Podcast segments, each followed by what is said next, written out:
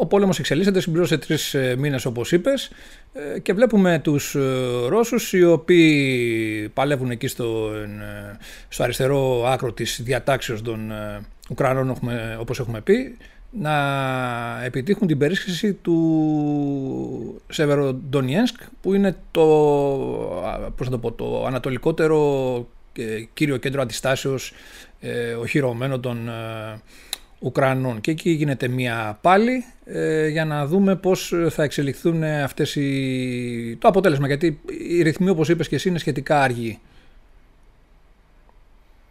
Το οποίο να πούμε βέβαια για το Περικλή, εκτός ότι είναι καλά, να πούμε ότι κάποια πράγματα μας βοηθάει κιόλας στο να ξεκαθαρίσουμε μια εικόνα. Εγώ που μιλάω και εσύ που μιλάς, του στέλνω ξέρω εγώ ένα tweet και του λέω εδώ τι λέει. Ε, μου λέει εντάξει, όχι, δεν είναι. Ε, έχω, καλή, έχουμε μια εικόνα ότι ξέρεις τι γίνεται στο έδαφος, ρε παιδί μου, σε σχέση με τους ανθρώπους που είναι εκεί και πώς μπορούν να το δούνε. Ότι αυτό ισχύει, ας πούμε, αυτό είναι κίνδυνος; Ξέρω, όχι. Γιατί δεν είναι κίνδυνος, γιατί αυτό και αυτό; Οπότε λόγω του Περικλή και χάρη του Περικλή έχουμε μια καλύτερη εικόνα, θα έλεγα, ξέρεις, για δύο-τρία πράγματα. Όχι για τα πάντα και ο άνθρωπος έχει, όπως καταλαβαίνουμε, ένα στρατιώτης σε ένα πόλεμο. Είναι σχετική. Καλά, εννοείται ότι αυτοί που μας ε, παρακολουθούν έχουν καταλάβει ότι η πληροφόρησή μας βασίζεται στο πεδίο από το φίλο μας. Δεν τα βγάζουμε από το μυαλό μας.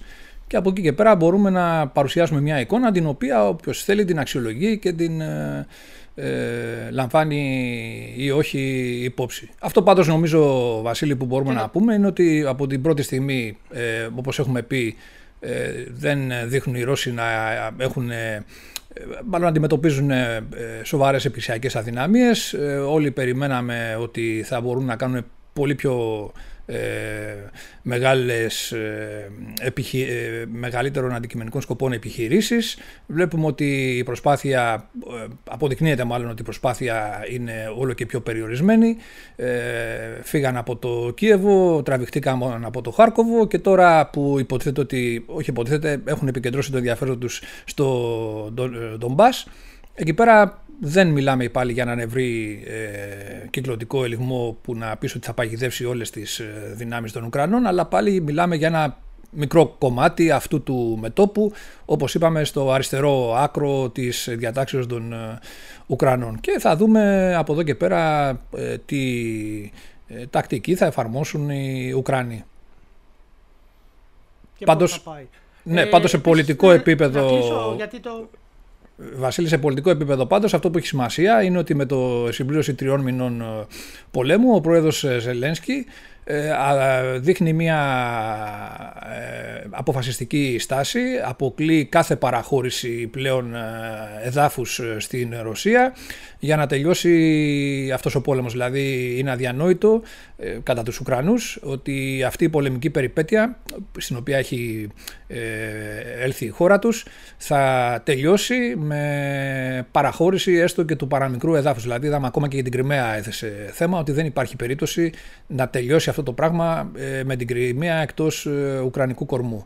Οπότε αυτό και... ε, μεθερμινευόμενο δείχνει πολλά και μπορούμε να πούμε ότι ε, έχει μια σημασία και μια ειδική βαρύτητα όταν από την άλλη μεριά βλέπουμε κάποια πράγματα ε, που πώς να το πω, δεν δείχνουν μια ανάλογη, ακούμε τις συνηθισμένες τυπικές δηλώσεις ότι θα επιτύχουμε τους στόχους μας κτλ. Αλλά βλέπω μια μετά και την εξέλιξη ίσως για το, με το ΝΑΤΟ την, τα αιτήματα εκεί ε, Φιλανδίας, Σουηδίας για ένταξη ε, νομίζω ότι υπάρχει μια, ε, πώς το πω, ε, ε, ένα πιάσιμο ίσως διακρίνουμε στην ε, έκφραση της ρωσικής πλευράς. Αλλά αυτά τα πράγματα θα ξεδιπλωθούν το επόμενο διάστημα και θα τα δούμε πιο καθαρά νομίζω. Ναι, ναι υπάρχει, υπάρχει ουρά ακόμη, υπάρχει συνέχεια, δεν είναι κάτι που θα τελειώσει μέσα σε δύο εβδομάδες και θα δούμε πώς θα πάει. Οπότε στα δικά μας, F35, ε, γείτονες θυμωμένοι, μουτράκια βλέπω. Δεν, δεν υπάρχετε, δεν σας μιλάμε. Ποιοι είστε εσείς. Δεν ξέρω τι τους κάναμε και γιατί τους πειράξαμε τόσο πολύ. Αλλά θα. Ε, να δούμε πού θα μας βγάλει και το καλοκαίρι αυτό. Πιστεύω ότι το καλοκαίρι θα είναι έτσι θερμό. Όλοι αυτό περιμένουν. Ναι, αλλά κοίταξε να δεις, υπάρχει και αυτό που λέμε η παροιμία που λέει σκυλί που γαυγίζει μη το φοβάσαι. Οπότε αυτό σε βάθος χρόνου έχει επιβεβαιωθεί αρκετές φορές νομίζω. Τώρα αυτά τα πράγματα που είπε ο Ερντογάν για τον Έλληνα Πρωθυπουργό σε επίπεδο διπλωματίας και πολιτικής νομίζω είναι απορριπταία, δείχνουν έναν εκνευρισμό, δείχνουν κάποια πράγματα. εννοείται ότι πάντα πρέπει να είμαστε σε επιφυλακή. Η Αθήνα νομίζω έχει δείξει ότι ε, από την πρώτη στιγμή που βρέθηκε αντιμέτωπη με την ε, χειροπιαστά, με την τουρκική επιθετικότητα και στα επεισόδια του Εύρου στις αρχές του 2020 και εν συνεχεία στο ε, θερμό καλοκαίρι του 2021 με, τα, με την τουρκική αμφισβήτηση εκεί για, τα, για τις έρευνες και στα τα χωρικά ύδατα είδαμε ότι υπήρξε μια εγρήγορση, μια επιφυλακή, υπήρξαν κάποια αποτελέσματα. Εννοείται ότι κάποιοι ε, μπορεί να μην τα βλέπουν ε, ε, όπως τα αντιμετωπίζουν οι αρμόδιοι. Εννοείται ότι όσοι είμαστε έξω από το χορό μπορούμε να έχουμε διαφορετική άποψη και να κρίνουμε διαφορετικά. Από εκεί και πέρα όμως είμαστε παραμένει μια εγρήγορση νομίζω και σε επίπεδο τουλάχιστον εξοπλισμών όπως έχει ε, που έχει αναβιώσει αυτή η δραστηριότητα που την είχαμε αρκετά χρόνια παγωμένη. Ε, νομίζω πάει καλά η πλευρά μας και ο εκνευρισμός ε, των Τούρκων είναι φανερός. Τώρα που πες για το ΝΑΤΟ, Φιλανδία, Σουηδία, έτσι, ένας άλλος σχολιασμός, πριν πούμε στο κύριο θέμα, υπάρχει άλλος ένας σχολιασμός ότι η τακτική των Τούρκων, ας πούμε, που είναι ουσιαστικά ένας διπλωματικός εκβιασμός, είναι κάτι σωστό. Ε, Ευτυχώς, βέβαια, αυτή τη σύγχρονη εποχή μπορείς να δεις απόψεις των ανθρώπων και των ε, ε, εγερουσιαστών απευθείας. Λόγω των social media υπάρχουν οι δηλώσεις τους και έχουν χρησιμοποιήσει εξαιρετικά σκληρή γλώσσα για την Τουρκία εξαιτίας του εκβιασμού ουσιαστικά που κάνανε όσο αφορά την ένταξη του ΝΑΤΟ της ε, Φιλανδίας και της Σουηδίας ε, μιλάνε, μιλάνε ανοιχτά οι άνθρωποι να τους πετάξουμε από το ΝΑΤΟ και δεν μιλάμε για ανθρώπους που χρησιμοποιούσαν τέτοια γλώσσα. Δεν είναι δηλαδή ο Μπομπ Μενέντες που είναι αντιτούρκος, μπορείς να πεις εδώ και χρόνια, και άλλοι γερουσιαστές. Ε, χρησιμοποιώντας εξαιρετικά σκληρή γλώσσα, τι τους χρειαζόμαστε αυτούς, να τους πετάξουμε έξω, είναι εμπόδιο. Δηλαδή δεν είναι ακριβώς ότι αν πάρουν κάτι είναι θετικό. Δηλαδή το, τον εκβιαστή δεν το συμπαθεί κανείς. Ακόμη και αν χρειαστεί, στην ανάγκη θεωρώ να του δώσει κάτι, έτσι. Ναι, προφανώς έχουν μαζευτεί αρκετά πράγματα, έχουν συσσωρευτεί αρκετά και αυτό το πράγμα εκδηλώνεται. Τώρα δεν μπορούμε να ξέρουμε πώς θα καταλήξει αυτό το, ε, αυτή η διάσταση. Ε, το ζήτημα πάντως είναι ότι όσον αφορά τα δικά μας οι παραβιάσεις και όλα αυτά και τα λοιπά που βλέπουμε από τους Τούρκους και οι μαζικές είσοδοι ε, οι παράνομοι στο FIR Αθηνών ουσιαστικά τι κάνουν, ενισχύουν ε, αυτά τα πράγματα που μετέφερε και ο Έλληνας ε, Πρωθυπουργός, ότι εδώ πέρα έχουμε μια απειλή, έχουμε ένα αποσταθεροποιητικό παράγοντα. Λόγω αυτού του κυρίου, της κυρίας απειλής, δεν μπορώ να ενισχύσω περισσότερο την Ουκρανία όπως ε, μου ζητάτε και θα ήθελα ενδεχομένως. Άρα και το βασικό σύνθημα που ξεκινάει πάλι να παίζει No Jets for Turkey, δηλαδή ουσιαστικά τώρα που δεν μιλάνε για τα F-35 αλλά ακόμα και για τα F-16 τα V, το πρόγραμμά τους, ε, υπάρχει ένας δεύτερος ε, γύρος που αναβιώνει αυτό το σύνθημα το οποίο είδαμε ότι είχε πιάσει αρκετό τόπο το προηγούμενο διάστημα στις Ηνωμένες Πολιτείες και με τη στάση τους αυτή οι Τούρκοι είναι σαν να το ενισχύουν έτσι. Ναι, ναι, όταν εκβιάζει. Επίσης δεν ξέρω, είχα δει μια ωραία ερώτηση ας πούμε αν στην ουσία με την είσοδο Φιλανδίας-Σουηδίας ε, επειδή τα σύνορα του ΝΑΤΟ με τη Ρωσία θα είναι πια χίλια χιλιόμετρα πόσα είναι της Φιλανδίας, ότι περιορίζεται και ο ρόλος της Τουρκίας. Γιατί ήταν το πιο κοντινό μέλος του ΝΑΤΟ ουσιαστικά, έτσι. Με σύνορα στη. Όχι με ε, σύνορα, ε. με σύνορα επί, επί Σουσουδού. Πια δεν έχει σύνορα. Αλλά, ναι, με Αρμενία ε, συνορεύει και τα λοιπά. Ναι. ναι. ναι. Εντάξει, ε, εννοείται ότι. Ήταν, εντάξει, τα Σουσάρα εκεί πέρα. Εννοείται ότι όταν γίνεται μια αλλαγή, πώς να το πω, ε, στην ε, μεθόριο του ΝΑΤΟ με την ε, Ρωσία, πάντα αποδίδεται κάποια έμφαση, αναπροσαρμόζονται σχέδια, το βόρειο άκρο δηλαδή της συμμαχίας αυτή τη στιγμή επεκτείνεται και ενισχύεται και δημιουργεί νέες υποχρεώσεις. Είναι μοιραίο ότι το βάρος σε πολύ μεγάλο βαθμό θα πέσει εκεί πέρα, τουλάχιστον σε επίπεδο σχεδίασης, γιατί όπως έχουν αφήσει να φανούν και οι υπεύθυνες κυβερνήσεις εκεί πέρα, αποκλείουν σε πρώτη φάση την ανάπτυξη ε, κάποιων όπλων τα οποία ε, θα μπορούσαν να θεωρηθούν ε, ότι ενοχλούν περισσότερο τη Μόσχα και καλά κάνουν, δηλαδή δεν υπάρχει κανένας λόγος ε, δίπλα εκεί πέρα να βάλεις και άλλα ενδεχομένως όπλα πυρηνικά που ούτως ή άλλως έχουν ένα σοβαρό βεληνικές από μόνα τους, δεν είναι δηλαδή ότι ε, Μα, κερδίζεις... Εδώ είναι η πλάκα, ότι εδώ είναι η πλάκα και το αστείο. Υπήρχε πάντα το θέμα των πυρηνικών, ακούστηκε. Ενώ σε καμία χώρα από τις φρέσκες του ΝΑΤΟ, Φιλανδίες, ε, συγγνώμη, Εστονίες, Λετωνίες, Λιθουανίες, ας πούμε, δεν έχουν μπει πυρηνικά. Ε, κάτι πάτριο είχαν βάλει. Γιατί, όπως είπες, δεν χρειάζεται να είναι τόσο δίπλα τα πυρηνικά. Δηλαδή, δεν υπήρχε. Θα έχεις ένα χρόνο πτήσης 7 λεπτά αντί για 5. Γιατί, ας πούμε, αν τα βάλεις εκεί πέρα θα έχεις 5 λεπτά. Ωραία. Αλλά τέλος πάντων το θέμα είναι ότι ποτέ δεν μπήκαν πυρηνικά τόσο κοντά. Ούτε η Ουκρανία αν έμπαινε ποτέ στο ΝΑΤΟ που υπήρχε το γνωστό θα τους τους απειλούν με πυράβλους. Δεν είχε κανείς πυρηνικά. Δεν χρειαζόταν καν μάλλον να μπει η Ουκρανία στο ΝΑΤΟ για να υπάρχουν πυρηνικά που να έχουν τόσο μικρό χρόνο πτήσης. Γιατί έχεις τη Λιθουανία δίπλα. Έχεις τη Λετωνία. Ε, Τέλος πάντων. Αυτό με, το, με, τα, με τα πυρηνικά δεν νομίζω ότι έχει μπει ποτέ πυρηνικά τόσο κοντά στη, στην Ρωσία, ας πούμε. Εντάξει, περάσαν αυτές οι, αυτές οι εποχές του ψυχρού πολέμου, έχουν περάσει και έχουν γίνει κάποια βήματα. Από ένα σημείο και μετά, λόγω του λήξεως του ψυχρού πολέμου, η, η ανάπτυξη και μόνο αντιαεροπορικών συστημάτων ή αν θυμάσαι με, τα, με την αντιπυραυλική άμυνα που θέλει να αναπτύξει το ΝΑΤΟ προς τα ανατολικά, Ρουμανία, Πολωνία κτλ.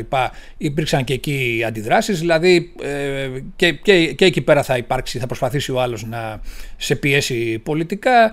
Ε, εντάξει, αυτά είναι τώρα χειρισμοί άλλου επίπεδου που μπορούμε να πούμε ότι ξεφεύγουν από τα κοινά εξοπλιστικά που θέλουμε εμείς τώρα να προσεγγίσουμε σε αυτή ναι. την εκπομπή με αφορμή την επίσκεψη του Έλληνα Πρωθυπουργού στην Ουάσιγκτον και την, το θέμα που έθεσε ευθέως για τα F-35 ε, στον Αμερικανό Πρόεδρο. Να, οπότε να πάμε στο κύριο μας θέμα, ας πούμε, την επίσκεψη του Πρωθυπουργού στην Ουάσιγκτον. Ε, μια ερώτηση έχω να κάνω. Υπάρχει πολύ μεγάλο debate για το θέμα ότι αν το χειροκρότημα, το standing ovation ήταν πρωτόκολλο, δεν ήταν πρωτόκολλο. Αυτό που μου έκανε εντύπωση βέβαια και νομίζω πρέπει να μείνει. Έγινε. Εντάξει, εγώ να δεχτώ ότι ήταν πρωτόκολλο, ότι είναι πρωτόκολλο, ότι σηκώνονται και χειροκροτάνε. Αλλά σηκωθήκαν και χειροκροτήσανε σε μια ε, συγκεκριμένη ευθεία αναφορά εναντίον της επιθετικότητας της Τουρκίας. Και μάλιστα και εναντίον των εξοπλισμών ε, τους είπε, τους είπε με διδασκαλίστικο ύφος να πεις κάποιος. Ε, προσέχτε που δίνετε τους εξοπλισμούς σας γιατί ας πούμε προωθείτε την επιθετικότητα κάποιων. Και σηκώθηκαν και χειροκροτάγανε. Δεν ξέρω τώρα πόσο πρωτόκολλο μπορεί να είναι αυτό. Μου φαίνεται λίγο. OK. Okay. Θα σηκωθείς να χειροκροτάς όταν στη λένε ουσιαστικά. Να το πούμε έτσι λαϊκά. Όχι, έγινε νομίζω σε... Αυτό; αυτό ήταν μια... Ε, η ομιλία του Πρωθυπουργού ήταν καθαρά φιλική, απευθυνόταν σε ένα φιλικό ακροατήριο, δεν υπήρχε θέμα δηλαδή για οτιδήποτε άλλο, παρερμηνία. Το φιλικό ακροατήριο έδειξε μια θετική ανταπόκριση σε αυτή την τοποθέτηση του Έλληνα Πρωθυπουργού. Από εκεί και πέρα αυτό από μόνο του έχει τη σημασία του. Ε, θα μπορούσε όπως είπες και εσύ να καθέσει απαθές στο κοινό και να μην χειροκροτήσει. Εδώ πέρα λοιπόν βλέπουμε ότι ουσιαστικά μια θέση της Ελλάδας ότι προσέξτε που δίνετε όπλα, ποιον ενισχύεται κτλ. Τη χάνει έστω σε επίπεδο, πώς θα το πω, ε, εικόνας, ε, δημοσίων σχέσεων, ε, μιας αποδοχής. Από εδώ και πέρα θα φανεί βέβαια στην πράξη αυτό, γιατί δεν πρέπει να έχουμε και ψευδεστήσεις ότι ε, με, με μιας ε, οι Ηνωμένες Πολιτείες διαγράφουν την ε, Τουρκία σε επίπεδο αμυντικής συνεργασίας και σε επίπεδο εξοπλισμών. Θα το δούμε, θα δείξει το, το εγγύς μέλλον εγώ θα έλεγα. Παρότι, παρότι υπάρχουν όλες αυτά, όλα, αυτά τα, όλα αυτά που ανέφερα, ας πούμε, εντάξει, κάποιος λέει για τα social media θα μπορεί να πει ότι δεν είναι σοβαρά. Δυστυχώς όταν κάποια πράγματα έρχονται από έναν ε, επίσημο λογαριασμό κάποιου, έχουν και είδος ε, επίσημης δήλωσης. Έχουν την ίδια βαρύτητα, αν μπορούμε να πούμε. Θα μου πεις τώρα θα πετάξουν ποτέ την Τουρκία από το ΝΑΤΟ, πολύ δύσκολο. Κακός για μας. Η Τουρκία έχει ένα ειδικό βάρος. Είναι ένα, μια μεγάλη χώρα, με ένας μεγάλος πληθυσμός, ένας μεγάλος στρατός, με ό,τι αυτό συνεπάγεται, που σημαίνει ότι. Ε, αλλά πάλι ερχόμαστε στο ό,τι και αν πάρουν, ε, δεν, δεν θα είναι αρεστοί. Και να δούμε πού θα, έτσι το κρίνω εγώ, ότι αυτή η δυσαρέσκεια ακόμη και αν πάρουν κάτι, δεν θα βγει σε καλό στο μέλλον. Τουλάχιστον όσο υπάρχει Ερντογάν και όσο διατηρεί την ίδια πολιτική, έτσι. Αν ο Ερντογάν μας αφήσει και ανέβουν κάποιοι παραδοσιακοί και μαλλικοί, θα έχουμε μια κατάσταση όπως ε, ε, τα προηγούμενα χρόνια, εικάζω. Θα έχουν μια πιο μεγάλη, ξέρεις. Θα τους συμπαθούν λίγο περισσότερο. Πολιτικά τουλάχιστον, όχι σε επίπεδο. Κοίταξε, αυτό τώρα το θέμα που ανέφερες ότι έχει ένα ειδικό βάρος η Τουρκία και επειδή έχει μεγάλο στρατό κτλ. Εμένα μου φαίνονται λίγο ψυχροπολεμικά με την έννοια ότι ναι, κάποτε λέγανε δεκαετία του 60 και του 70 ότι η Τουρκία έχει έναν ε, ε, ευάριθμο στρατό, ο οποίος σε μια αναμέτρηση με το Σύμφωνο της Βαρσοβίας θα έχει μια σοβαρή ε, τέλος πάντων ε, συμβολή, συνεισφορά στο κοινό αγώνα. Αλλά τώρα που δεν υπάρχει αυτό το πράγμα, σε τι εξυπηρετεί δηλαδή το ότι έχει το δεύτερο μεγαλύτερο στρατό του ΝΑΤΟ; Δηλαδή και τι έγινε, επειδή έστειλε μια αποστολή στη, στο Αφγανιστάν για παράδειγμα και αυτό, ναι, ότι είναι σημαντικό είναι, αλλά αυτό το κάνει και το να στείλεις μια ταξιαρχία για παράδειγμα δεν μπορεί να το κάνει ένας λιγότερο ισχυρός αριθμητικά στρατός από τη Τουρκία, για παράδειγμα. Ε, δηλαδή, εγώ νομίζω ότι αυτά είναι λίγο ξεπερασμένα στερεότυπα που έχουν μείνει στην Αμερικανική γραφειοκρατία τέλος πάντων και συνεχίζουν να τα αντιμετωπίζουν στατικά αυτά τα ζητήματα. Για παράδειγμα, βλέπουμε τώρα στην παρούσα ε, κρίση με την ε, Ρωσία λόγω της εισβολής της στην Ουκρανία. Αν πούμε ότι μεθαύριο γίνεται, αποφασίζει το ΝΑΤΟ να αναλάβει μια επιχείρηση. Ε, το, με αυτή τη στάση μέχρι τώρα του Ερτογάν υπέρ της ε, Ρωσίας και όλα αυτά τα χρόνια που έχουν καλλιεργήσει τη θέση, το πιθανότερο θα ήταν να έλεγε ο Ερτογάν: Εμείς δεν συμμετέχουμε. Άρα τι να το κάνω που έχει τον δεύτερο μεγαλύτερο στρατό ή τις ενόπλες δυνάμεις, ας πούμε, στο ΝΑΤΟ. Αν η πολιτική απόφαση είναι ότι εγώ έχω ε, πολύ θετικές ε, σχέσεις με τη Ρωσία, τις οποίες δεν θέλω να χαλάσω. Ε, ε, άρα λοιπόν νομίζω ότι είναι όλα σχετικά αυτά τα πράγματα και η αντίληψη ότι οι Τούρκοι έχουν ένοπλες δυνάμεις αξιόλογες ε, αριθμητικά είναι ένα ξεπερασμένο δεδομένο που του δίνουμε πολύ μεγάλη σημασία. Αν με αυτές τις ένοπλες δυνάμεις εσύ προκαλείς τριγμούς και αστάθεια στην ε, συμμαχία μέσα λόγω των συνεχών τριβών με την Ελλάδα, την Κύπρο και δεν ξέρω εγώ με ποιον άλλον γείτονα, τότε αυτό το πράγμα σε τι ωφελεί το ΝΑΤΟ; Δεν διαφωνώ σε αυτό καθόλου. Σε αυτό συμφωνώ ε, πάρα πολύ. Απλά λέω, όπως είπες, πώς είναι το σκεπτικό κάποιων ανθρώπων που τα βλέπουμε και εμείς με δηλώσεις τους και εκνευριζόμαστε. Καλή ώρα του Γενικού Γραμματέα του ΝΑΤΟ, ο οποίος πάει λίγο να στρογγυλέψει τα πράγματα από ό,τι έχω δει με κάποιες δηλώσεις τελευταία. Και τα βλέπουμε και εκνευριζόμαστε γιατί είμαστε στη μεριά αυτού, ο οποίος ε, πες το δέχεται όλη αυτή την επιθετικότητα. Και δικαίως εκνευριζόμαστε. Ε, απλά ε, αναφέρω πώς το σκέφτονται. Δεν, δεν, δεν προφανώς δεν λέω ότι συμφωνώ με αυτό. Δυστυχώς. Ναι, ε, κοίταξε να δεις. Κάποιοι το σκέφτονται με αυτό το, πράγμα. Θα σου πω ένα δεδομένο μόνο και για να το κλείσουμε λίγο αυτό το, αυτή την παρένθεση, για να καταλάβουμε λίγο το πώς αλλάζουν οι εποχές. Όταν το 1974 έγινε η κρίση στο Κυπριακό, εκεί πέρα το ζήτημα που εξετάστηκε από πλευρά συμμαχίας και υπάρχουν ε, συγκεκριμένα ντοκουμέντα δηλαδή που είναι αποτυπωμένοι αυτοί οι διάλογοι και τα ε, λεγόμενα του τότε Γενικού Γραμματέα του ΝΑΤΟ ήταν ότι εντάξει, όπως και να το κάνουμε, έχουμε δύο χώρες, των οποίων ε, που, που βρίσκονται αντιμέτωπες ε, μεταξύ τους, δύο χώρες της συμμαχίας. Η Τουρκία είναι σημαντικότερη για τους χι λόγους επειδή συνορεύει με Ρωσία κτλ. Άρα έχουμε λόγο να είμαστε θετικοί υπέρ των θέσεων της Τουρκίας. Να υποστηρίξουμε, ας το πούμε έτσι, σε πολιτικό επίπεδο εννοείται, τις θέσεις της Τουρκίας όσον αφορά τώρα την εισβολή το 1974. Τώρα, σε περίπτωση που γίνει κάτι ελληνοτουρκικό, ας πούμε για παράδειγμα, το ΝΑΤΟ τι θα πει, Ότι αυτή τη στιγμή η Ρωσία είναι πιο σημαντική από την Ελλάδα επειδή συνορεύει με την Ρωσία και άρα θα τηρήσουμε μια, μια φιλοτουρκική στάση; Δεν νομίζω ότι ισχύει αυτό. Έχουν αλλάξει οι εποχές, τα πράγματα δεν μένουν ποτέ στατικά και από εκεί και πέρα ε, όλοι νομίζω έχουμε νου και κρίση για να μπορούμε να ε, ε, εμβαθύνουμε λίγο τη σκέψη μας. Εντάξει, η Κύπρος ήταν πως, εντάξει, τώρα έχουμε ξεφύγει, αλλά η Κύπρος ήταν και μια πολύ ιδιαίτερη περίπτωση, δεν ήταν ακριβώς. Όχι, ήταν ελληνοτουρκική όμως, ήταν ελληνοτουρκική, καθαρά. Ήταν ελληνοτουρκική διαφορά, αυτό θέλω να πω. Τώρα λοιπόν οι ελληνοτουρκικές διαφορές ναι. συνεχίζονται. Όπως το 2021 που έγινε η κρίση, όπως είπαμε, ελληνοτουρκική κτλ. Θα μπορούσε, αν αυτό το πράγμα χόντρενε σε μια αντίστοιχη κατάσταση αύριο μεθαύριο ε, που λέει ο λόγος, ε, θα έπρεπε το ΝΑΤΟ να πάρει μια θέση. Εκεί τι θα έλεγε λοιπόν ο Γενικός Γραμματέας, ότι η Τουρκία είναι σημαντικότερη επειδή συνορεύει με τη Ρωσία; Μα αν η Τουρκία αποσταθεροποιηθεί όλη την περιοχή εδώ πέρα με τη στάση της, επειδή δεν της αρέσει τίποτα από ό,τι κάνουν οι γείτονές της, ας πούμε, σε ενεργειακό επίπεδο, σε οικονομικό επίπεδο, ξέρω εγώ, τα πάντα την ενοχλούν, ε, αυτή που προκαλεί ουσιαστικά την ε, ε, όποια αναστάτωση είναι η, η άγκυρα με τις δικές της ενέργειες, τα κύματα λαθρομεταναστών που μας στέλνουν κτλ. Ε, τι θα πει το ΝΑΤΟ, άρα ότι αυτοί είναι που ας πούμε, ε, τους πιέζουν όλοι οι άλλοι και αντιδρούν; Όχι, αυτοί δημιουργούν τις καταστάσεις. Όχι, τώρα τις, αυτοί, αυτοί δημιουργούν μάλλον την αποσταθεροποίηση. Πάμε λοιπόν τώρα στην επίσκεψη του Πρωθυπουργού στην ε, Ουάσιγκτον, ο οποίος ε, ε, μίλησε καθαρά για την πρόθεση να προμηθευτεί η χώρα μία ε, μοίρα F-35. Εδώ όμως πρέπει να πούμε Βασίλη ότι αυτό δεν ήρθε έτσι από το πουθενά αλλά είχε προηγηθεί πολύ σημαντική επικύρωση, η κύρωση μάλλον από την Ελληνική Βουλή της Συμφωνίας Αμυντικής Συνεργασίας με τις Ηνωμένες Πολιτείες που είχε ε, ε, κλείσει πέρυσι και έτσι πενταετής διάρκεια ε, και έτσι το, η επίσκεψη του Πρωθυπουργού είχε εκ των πραγμάτων έγινε σε ένα πιο θετικό κλίμα αφού ήταν πρόσφατη αυτή η εξέλιξη ε, από την πλευρά μας. Ε, άρα από εκεί και πέρα το θετικό κλίμα ήταν δεδομένο, δεν μπορεί να το αμφισβητήσει νομίζω κανείς. Ε, υπήρξαν βέβαια εδώ πέρα οι δικές μας οι, οι αντιρρήσεις ότι και πάλι δεν πήραμε τίποτα, ε, δώσαμε τα πάντα και τα ανταλλάγματα είναι λίγα ή ε, όχι τόσο σοβαρά όσο θα έπρεπε κτλ. Ε, που είναι μια θέση η οποία εντάξει χωράει μια συζήτηση νομίζω. Ε, ναι, μπορούμε να πούμε ότι όταν έχεις μια πενταετή διάρκεια ενός ε, συμβολέου, ε, μπορείς να, αν δεν πάρεις κάτι τώρα, να πάρεις του χρόνου ή του παραχρόνου. Γιατί υπάρχουν ε, κάποια οικονομικά κίνητρα. Υπάρχει οικονομική βοήθεια, ε, η οποία είναι, πώς τη λένε, δεν θυμάμαι τα αρχικά Σάβα. Ε, είναι τα FMF τα κονδύλια τα που επιτρέπουν τα FMF κονδύλια που επιτρέπουν δωρεάν πιστώσεις ουσιαστικά για να μπορείς να κάνεις ε, ε, προμήθειες από τις Ηνωμένες Πολιτείες αμυντικού υλικού.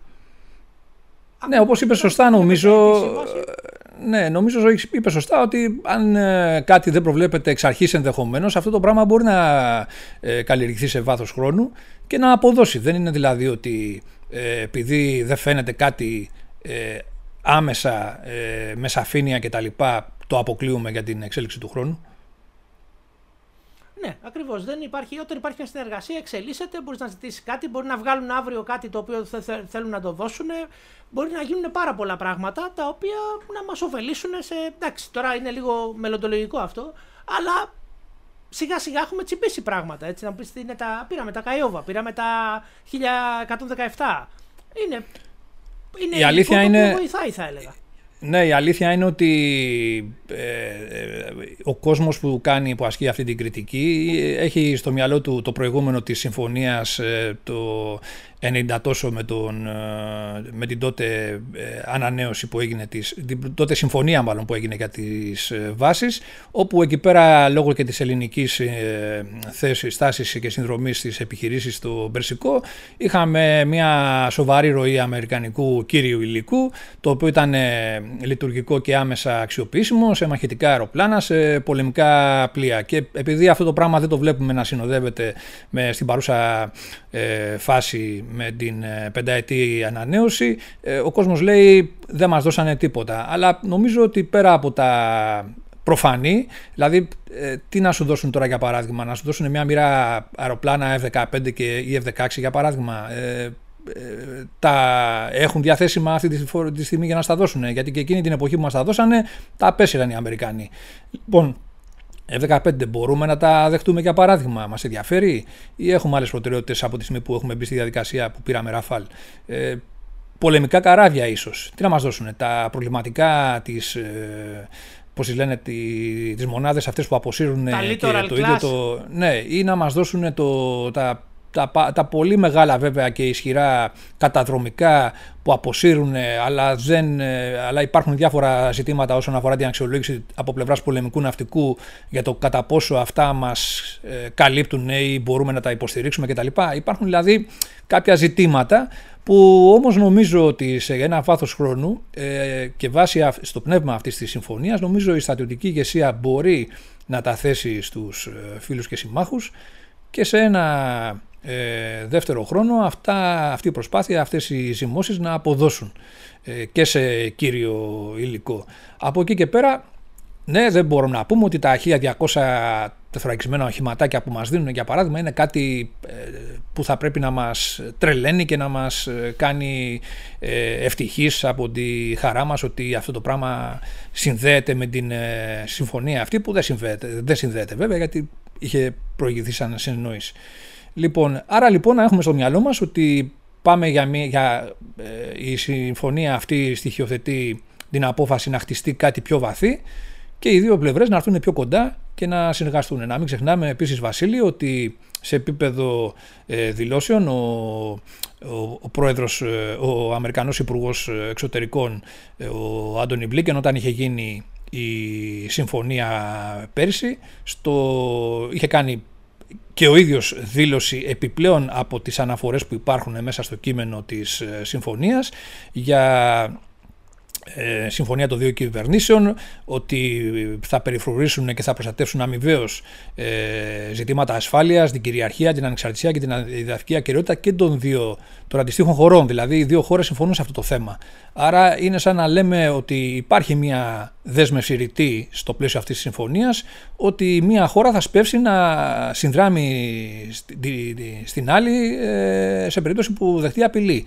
Ε, και αυτό πέρα από το. ένα είδος διμερούς αμυντικής συμμαχίας. Ναι, αυτό το, αυτή η ρήτρα που λέγαμε. Αυτή η ρήτρα που ήταν πολύ δημοφιλής έτσι σαν έννοια όταν το ετοιμάζαμε με τους Γάλλους. Και ενώ βλέπουμε ότι αυτό το πράγμα υπάρχει ε, και σε αυτή τη συμφωνία με τους Αμερικανούς και το επιβεβαίωσε όπως είπαμε μετά και με ξεχωριστή δήλωση ο Άντωνι Μπλίκεν ε, πέρσι, δεν του δίνουμε τόσο μεγάλη σημασία ίσως όσο θα ε, έπρεπε. Και γιατί να μην πούμε εδώ πέρα, να κάνουμε ένα άλμα και να πούμε ότι αυτό είναι και μία από τις αιτίες η οποία έχει δυσαρεστήσει τους ε, Τούρκους και κάνουν όλα αυτά τα, τα ζανίστικα που κάνουν το τελευταίο ε, διάστημα. Το οποίο να πούμε ότι ε, όπως έχει πει ο Σουντζού ε, η, καλύτερη μάχη είναι αυτή που κερδίζεις χωρίς να δώσεις. Δεν θέλουμε, δεν θέλουμε να ξεκινήσει κάτι. Δεν, δεν, είναι, δεν είναι το επιθυμητό να ξεκινήσει κάτι. Το επιθυμητό είναι να φέρουμε τον αντίπαλο σε ένα σημείο που να μην μπορεί να κάνει κάτι. Και να αναδειχτούμε σε κύριους παίχτες στην περιοχή. Δεν μπορώ να καταλάβω γιατί χάνουμε, κάποιοι χάνουμε αυτό το, το μεγάλο στόχο. Αν να ξεκινήσει κάτι, θα χαθεί κόσμος, θα χαθεί υλικό. Πρέπει να, πρέπει, πρέπει να προσπαθούμε να το αποφύγουμε χωρίς χωρητικότητα, έτσι. Κοίταξε, θα στο θέσω διαφορετικά. Είπαμε ότι υπάρχουν αυτές οι ρητές δεσμεύσεις στη συμφωνία και υπάρχει και η επιπλέον δήλωση προφορική του Υπουργού Εξωτερικών των ε, Ηνωμένων Πολιτειών. Αυτά γίνανε πέρσι τον Οκτώβριο, αν θυμόμαστε ε, όλοι. Το θέμα είναι λοιπόν ότι το εξής, ότι είμαστε τώρα μερικούς μήνες μετά από αυτή τη συμφωνία και προχθές, πριν από μερικές μέρες, όλοι είδαμε ότι ξεκίνησε γεώτρηση στο οικόπεδο 6, το τεμάχιο 6 στην ε, Κυπριακή ΑΟΣ από την Έννη την Ιταλική και την Total την Γαλλική και δεν βλέπουμε ότι δεν υπάρχει ούτε τουρκική βαρκούλα δίπλα εκεί να πει ότι παρακολουθούμε, κάνουμε τα γνωστά, ξέρεις, το που είχαμε τα προηγούμενα χρόνια ναι. με τους ε, απέναντι. Ε, αυτό μας λέει κάτι, ε, δηλαδή μήπως υπάρχουν κάποια πράγματα που έχουν μπει στη θέση τους και αυτό δεν το βλέπουμε σε επίπεδο, να το πω έτσι, χειροπιαστό, αλλά περνάει στον τούκου, στον κόσμο που παρακολουθεί κάπως επιφανειακά ίσως τα πράγματα. Γιατί δεν υπάρχει παράμικρη παρουσία τουρκική, να το πούμε έτσι απλά, ή ενόχληση ή οτιδήποτε, ή κάποια δήλωση ή ότι παρενοχλήσεις, όλα αυτά τα κτλ. Λοιπόν, εδώ πέρα μάλλον κάποια θέματα έχουν ε, περάσει και στην απέναντι πλευρά και ίσως από αυτές τις ε, εξελίξεις και σε στρατιωτικό επίπεδο, εγώ θα έλεγα, με την ε, στενότερη συνεργασία ελληνικών ενόπλων δυνάμεων και αμερικανικών ε, δυνάμεων, αυτά τα πράγματα έχουν οδηγήσει τους απέναντι σε κάποιες αντιδράσεις, σπασμωδικές ίσως, ε, μπορεί να μην είναι σπασμωδικές, να εντάσσονται στο πλαίσιο των τέτοιων των σχεδίων τους, αλλά πάντα δείχνουν κάτι που μπορεί να μην γίνεται αντιληπτό στο ευρύτερο κοινό και να μένουμε στην επιφάνεια ε, της μουρμούρας, ε, της συζήτησης καφενείου, ε, το λέω ελαφρά δηλαδή, όπως κάνουμε και εμείς τώρα δηλαδή εδώ, που δεν οδηγούν και πουθενά. δεν, έχουμε, δεν είμαστε, δεν είμαστε γνώστες, συγγνώμη Βασίλη να ολοκληρώσω, δεν είμαστε γνώστες ναι. όλων των πτυχών που έχουν συμφωνηθεί, που έχουν συζητηθεί ή που καλλιεργούνται αυτή τη στιγμή όσον αφορά τις σχέσεις μας με τις Ηνωμένες Πολιτείες. Οπότε εφόσον δεν έχουμε όλα τα δεδομένα, καλό είναι να έχουμε μια ε, πίστη θα έλεγα στους ε, αρμοδίους οι οποίοι και σε πολιτικό επίπεδο και στρατιωτικό νομίζω εννοείται ότι πάντα επιδιώκουν και κάνουν το καλύτερο δυνατό. Κοίτα, μεγαλώνοντας υπάρχουν τρία αξιώματα. Όλοι είναι φιλότουρκοι, δεν μας συμπαθεί κανείς για ναι. κάποιο λόγο. Ε, ε, πάντα οι απέναντι κάνουν κάτι καλύτερο από εμάς στη διπλωματία. Γενικότερα υπάρχει μια μύρλα και μια ητοπάθεια. Δεν θεωρώ ότι αυτό είναι γεγονός. Γιατί δεν μπορεί να τα κάνουμε όλα χάλια και να είμαστε σε κάποιες καλύτερες θέσεις από τους ε, Τούρκους σε πολλά πράγματα. Ε, να μην έχουμε δεχτεί ανοιχτή επίθεση εντάξει, έγινε αυτή η προσπάθεια στα ίμια, αλλά έκτοτε δεν έχει γίνει πέρα του Εύρου. Ε, προσπαθούν με πολύ. Δεν έχει υπάρχει κάτι. Αν ήμασταν τόσο χάλια και δεν μας συμπαθούσε κανείς και δεν. Ε, θα είχαμε χάσει κανένα δύο νησιά μέχρι τώρα. Είναι η μόνη λογική εξήγηση, έτσι δεν είναι; Αν δεν έχεις υποστήριξη, αν δεν έχεις στρατό, αν δεν έχεις τίποτα, ε, ο άλλος γιατί να κάτσει να, να σε κοιτάει; Κάτι θα σου κάνει. Έτσι το βλέπω. Τέλος πάντων, λοιπόν, ε, εντάξει, αυτή είναι η γενική πτυχή, η πολιτική πτυχή της επίσκεψης ε, του Έλληνα Πρωθυπουργού.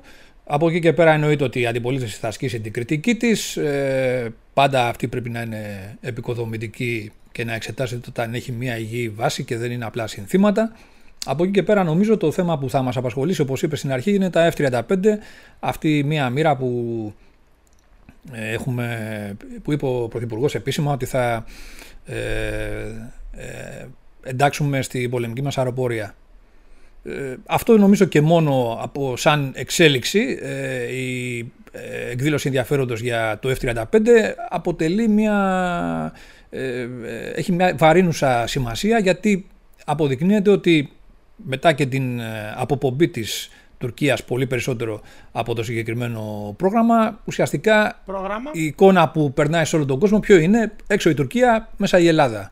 Ε, αυτό και μόνο σε επίπεδο επικοινωνιακό αλλά και ουσίας εγώ θα έλεγα ε, σημαίνει πολλά. Έχει μία σημασία. Γιατί λένε κάποιοι ότι δεν θα έπρεπε ο Πρωθυπουργός ενδεχομένως να θέσει αυτό το ζήτημα. Ναι, αλλά αν δεν το θέσεις τώρα, πότε θα το έθετες; Γιατί όλοι κάνουν το λάθος να νομίζουν ότι αύριο παίρνουμε τα F-35.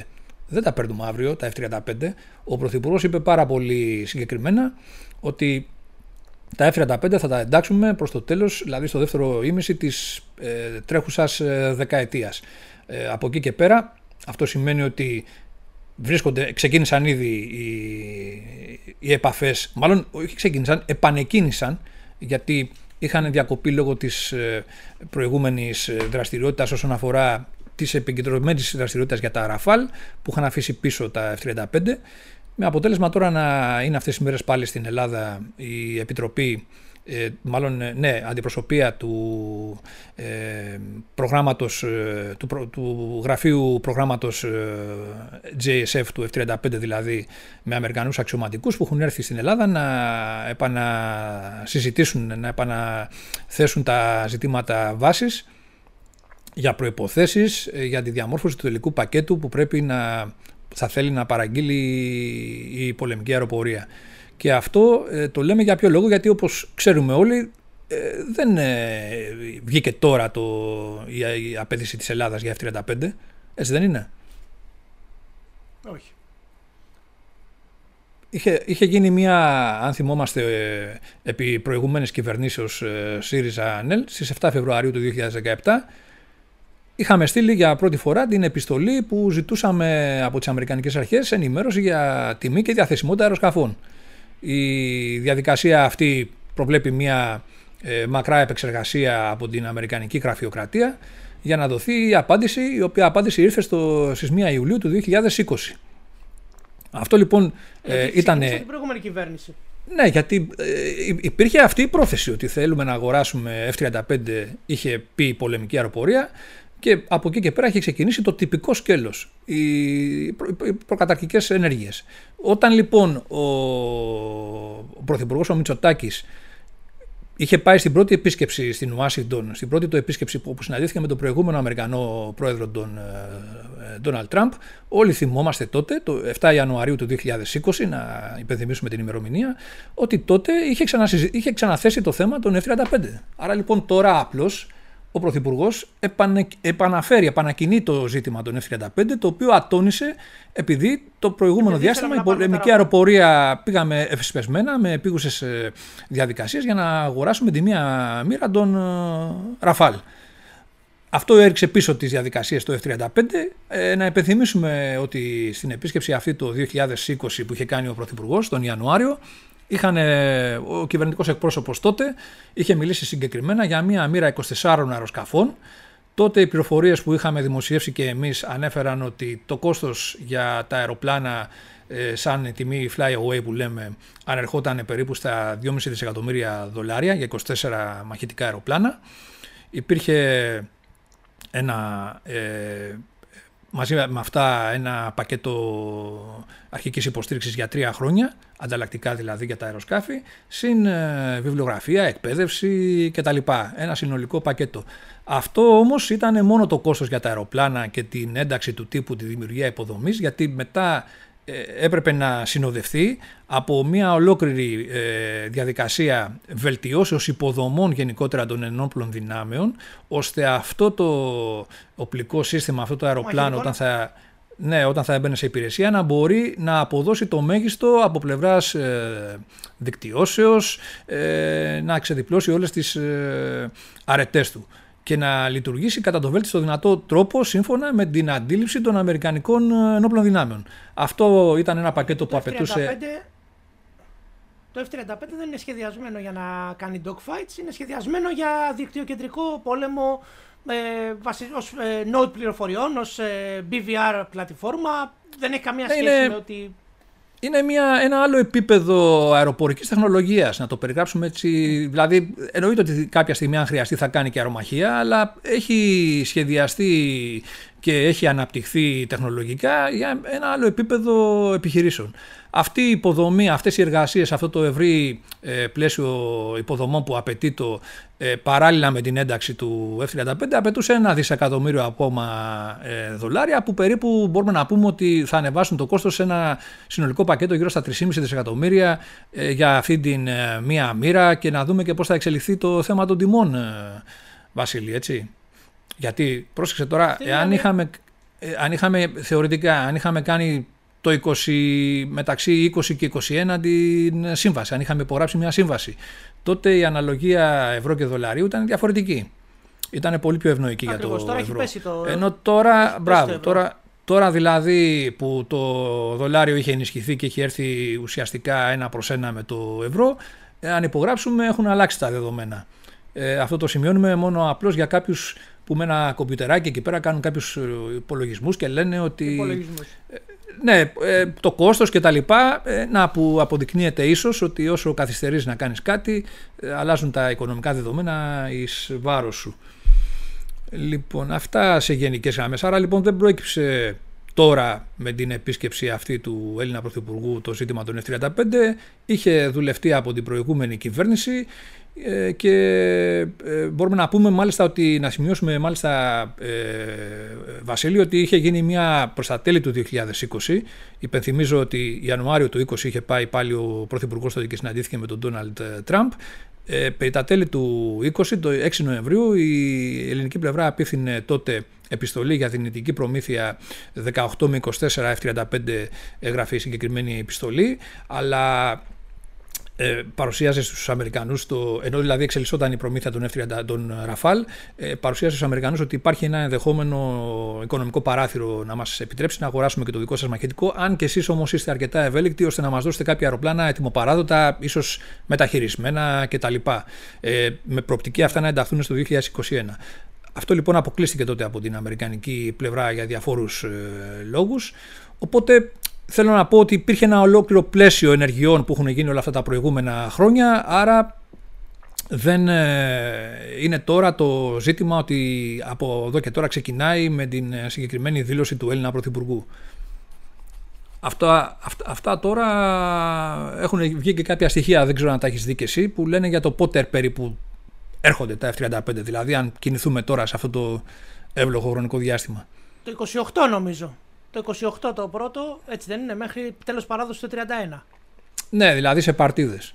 Έχουν βγει κάποια τέτοια στοιχεία. Αυτά ε, διαρρέονται από την κυβέρνηση για ευνόητους λόγους. Αλλά δεν φαίνεται να τα προσέχει πολύ ο κόσμος αυτά. Δηλαδή, ουσιαστικά τι λέει η κυβέρνηση, λέει ότι παιδιά το F35 δεν θα το υπογράψω αύριο. Θα το υπογράψω σε κάποιο εύλογο χρονικό διάστημα, μόλις ολοκληρωθούν οι διαδικασίες για τη διαμόρφωση του πακέτου, πώς το θέλω κτλ. Σε σε δεδομένο χρόνο που θα αποφασιστεί όλα τα οικονομικά δεδομένα για την πορεία της χώρας στα περιθώρια εξ, ε, εξοπλιστικών δαπανών κτλ., θα ανατεθεί η σύμβαση σύμφωνα με μια αρχική ενημέρωση που υπάρχει από πλευράς Αμερικανών για να προλάβουμε ε, θέσεις στη γραμμή παραγωγής. Και από εκεί και πέρα, με βάση αυτή την πρώτη εκτίμηση, από το 28 θα αρχίσουμε να παραλαμβάνουμε παρτίδες των 6 αεροπλάνων σε 4, 4-6-24 μέχρι το 2031 θα έχουν παραδοθεί αυτά τα αεροπλάνα. Άρα και με τη συμφωνία ε. την, της αμυντικής συνεργασίας εδώ πάλι να επανέλθουμε λέ, λέγεται, προφανώς για να το λένε αυτό το πράγμα δεν το λένε τυχαία, ότι περιλαμβάνονται ε, πρόνοιες ώστε κάποιες ε, τέτοιες εξοπλιστικές πρωτοβουλίες και ε, κινήσεις να ε, αντιμετωπίζονται ευνοϊκά από πλευράς οικονομικής ε, ε, διευθέτησης, δηλαδή διακανονισμού πώς θα αποπληρωθεί το συγκεκριμένο πρόγραμμα. Για παράδειγμα, αν σου δίνει μια δεκαετή, λέω εγώ τώρα αυθαίρετα, περίοδος αποπληρωμής είναι νομίζω κάτι προνομιακό για τέτοιου είδους μεγάλα εξοπλιστικά προγράμματα. Να υπενθυμίσουμε εδώ, Βασίλειο, ότι τα 24 Ραφάλ θα αποπληρωθούν σε περίοδο 4 ετών, έτσι. Ναι, δεν είναι, δεν είναι απευθείας, δεν είναι απευθεία, κατευθείαν πληρωμή, προφανώς. Ναι. Τώρα αυτά τα κάναμε ε... μια εισαγωγή γιατί υπήρχε ένα ζήτημα που τέθηκε από πλευράς αντιπολίτευσης για το κατά πόσο τηρήθηκαν οι διαδικασίες ε, οι κατάλληλες από τον Πρωθυπουργό, από την ελληνική κυβέρνηση για τα F-35. Δηλαδή είδαμε και τον Άβαρχο τον Αποστολάκη που εμφανίστηκε, είδαμε και τον πρώην αρχηγό ΓΕΣ τον κύριο Καμπά που είπαν και αυτοί κάποια πράγματα και όλα αυτά νομίζω ότι ήταν περισσότερο αντιπολίτευση παρά λόγια ουσίας. Παρά ε, στρατε, πες το σχολιασμός πάνω σε στρατιωτικές ε, ανάγκες. Ναι, ε, νομίζω με αυτά που είπαμε δείξαμε ότι δεν έγινε, δεν έγινε τώρα. Νομίζω δείξαμε ότι με αυτά που είπαμε ότι δεν είναι τώρα η απόφαση της στιγμής στο γόνατο που λέμε. Γιατί κάπως έτσι θέλησαν να το παρουσιάσουν. Ότι δεν γίνανε διαδικασίες κτλ. Εννοείται ότι έχουν γίνει και διαδικασίες σε επιτελικό επίπεδο. Εννοείται ότι και ο Πρωθυπουργός πριν πάει έγινε κάποια σύσκεψη με τον Υπουργό Άμυνας, τον καθήλυνα αρμόδιο, με τον αρχηγό ΓΕΘΑ για να υπάρχει συνολική αντίληψη του πώς τίθενται τα πράγματα και πώς θα το θέσει και ο Πρωθυπουργός. Νομίζω αυτά είναι σαφή. Και όπως είπες, είχε ξεκινήσει η διαδικασία από την προηγούμενη κυβέρνηση, η οποία. Μα φυσικά. Ε, αυτό. Δεν, δεν είναι κάτι φυσικά. το οποίο. Ε, ε, μπορούμε να πούμε ότι είναι ε, συνέχεια. Είναι συνέχεια της ε, επιθυμίας ε, των ελληνικών ενόπλων δυνάμεων να εντάξουν το F-35. Και το ξεκίνησε η προηγούμενη κυβέρνηση, το συνεχίζει όπως είπαμε η τωρινή. Να δούμε αν θα το συνεχίσει η επόμενη, γιατί έτσι πρέπει να γίνει βασικά. Αυτό είναι το θέμα. Ναι, Δεν είναι, είναι το θέμα είναι, κάτι άλλο. Είναι ότι ναι, είναι, ναι, είναι τα ότι... εξοπλιστικά προγράμματα πρέπει να έχουν διακυβερνητικές ε, όχι, να ασκείτε, να ασκείτε κριτική, αλλά να ασκείτε με μια ουσία. Για παράδειγμα, τώρα ο Ναύαρχος ο Αποστολάκης ε, άσκησε κριτική για το ότι αν έχουν τηρηθεί διαδικασίες και αν είναι το καταλληλότερο, έκανε και κάποια υπόδειξη κατά κάποιο τρόπο ότι υπάρχουν και άλλα πεδία με λιγότερα χρήματα για να κάνεις κάποια πράγματα όπως λέει τα UAV. Ε, τώρα μιλάει ο, ο πρώην αρχηγός, ο οποίος επί των ημερών του, σαν αρχηγός ναυτικού, χαντάκωσε το πολεμικό ναυτικό που αντί να, όταν δεν είχαν πλοία και σαπίζαν οι φρεγάτες και τα λοιπά και ο στόλος επιφανεία ε, ε, βρισκόταν σε παρακμή, που το πρώτο πράγμα που έκανε ήταν να δώσει όλα ό,τι χρήματα υπήρχαν για τα αεροπλάνα τα ΠΑΠΑ3, ας πούμε, που ήταν αποσυρμένα, αεροπλάνα 50 ετών, για να πάρουν αεροπλάνα αναβαθμισμένα μετά από 7 χρόνια. Δηλαδή που σε 7 χρόνια οτιδήποτε καινούριο παρε, ε, νέο αεροπλάνο νέας κατασκευής είχες παραγγείλει θα το έχει εντάξει ήδη σε υπηρεσία. Και τη, στην κρίση του 21, ναι, και στην κρίση του 21 θα μπορούσαμε να πούμε ότι είτε έχουμε κάποια καινούργια αεροπλάνα, αν όντως υπήρχε τόσο μεγάλη πίεση για αεροπλάνα, ή θα μπορούσε να πεις ότι έχω τουλάχιστον κάποιες φρεγάτες μου εξυγχρονισμένες, αν είχαν δώσει προτεραιότητα στο εξυγχρονισμό του ΜΕΚΟ 200. Ε, και τώρα ο ίδιος εμφανίζεται και κάνει υποδείξεις ότι πέρα από τα F-35 υπάρχουν λέει και UAV και άλλα πιο φθηνά κτλ. Ε, καλά, τώρα εντάξει. Ε, Πώς θα το πω, ε, είναι λίγο παράδοξο αυτό. Όχι, το πράγμα. Θα σου, θα, νομίζω ότι υπάρχει μια έκφραση που έψαχνες, αλλά είσαι πολύ ευγενής. Καλά, εντάξει. Ναι, ε, ωραία. Και όταν ήταν αυτός ο αρχηγός, γιατί προχώρησε το 35 και δεν προχώραγε και αυτός στα UAV, ας πούμε; Δηλαδή, αυτά είναι αντιφατικά πράγματα. Ή ο κύριος Καμπάς, ο αρχηγός ΓΕΣ, που μας έκανε, όχι μας έκανε σε εμάς, την κυβέρνηση, ας πούμε, ότι υπάρχουν άλλες προτεραιότητες, λέει, ε, από τα άρματα μάχης κτλ.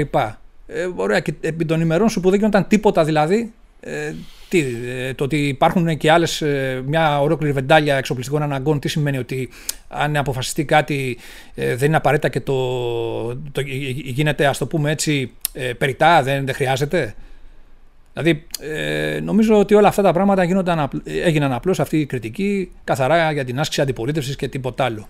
Δεν, ναι. δεν είχε κάποια Πολιτική ουσία δηλαδή. Πολιτική κριτική και όχι στρατιωτική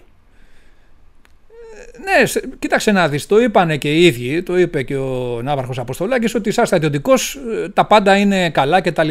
Από εκεί και πέρα αρχίσουν τα άλλα. Ε, δεν είχε τίποτα ιδιαίτερο να πει αυτό το αλλά που είπε νομίζω και αυτός και ο άλλος συνάδελφός του. Οπότε εντάξει Ωραία, προχωράμε, πάμε μπροστά. Εγώ τώρα, οπότε να ρωτήσω εγώ, γιατί να μην είναι κατάλληλο για την πολεμική αεροπορία το F-35; Δηλαδή, εγώ θεωρώ ότι ένα καινούριο, ένα σκάφος πέμπτης γενιάς, όπως θεωρείται το F-35, με καταπληκτικούς σένσορες, BVR δυνατότητες, ε, εντάξει, υπάρχουν τα γνωστά παράπονα, δεν στρίβει, δεν κάνει. Ναι, OK, okay, μπορεί, επειδή δεν ξέρω τα τεχνικά στοιχεία και δεν είμαι ιπτάμενος, ας με βοηθήσει κάποιος. Ε, το συγκεκριμένο αεροσκάφος δεν σχεδιάστηκε, δεν σχεδιάστηκε με αυτό το σκεπτικό ε, του dogfighting, του, του κοντά. Σχεδιάστηκε να είναι ε, ένας υπτάμενο σένσορα ουσιαστικά το οποίο θα καταρρύπτει αεροσκάφη μέσω άλλων δυνατοτήτων, είτε μέσω δικτυα, ε, του δικτύου και των πληροφοριών που θα μπορεί να δώσει σε άλλα αεροσκάφη που έχουν τέτοιες δυνατότητες, καλή ώρα τα Ραφάλ, ή θα μπορεί, θα μπορεί να έχει BVR δυνατότητες και είναι, αυτό είναι το, το αντικείμενό του. Ε, το οποίο προφανώς οι Αμερικάνοι θέλουν να το δώσουν και σε όλη τη συμμαχία ώστε να υπάρχει και μια.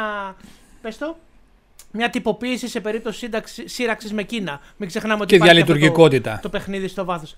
Μπράβο, ακριβώς. Λοιπόν, ε, ακριβό, είναι ακριβό. Κάτσε, πιάνω δύο θέματα.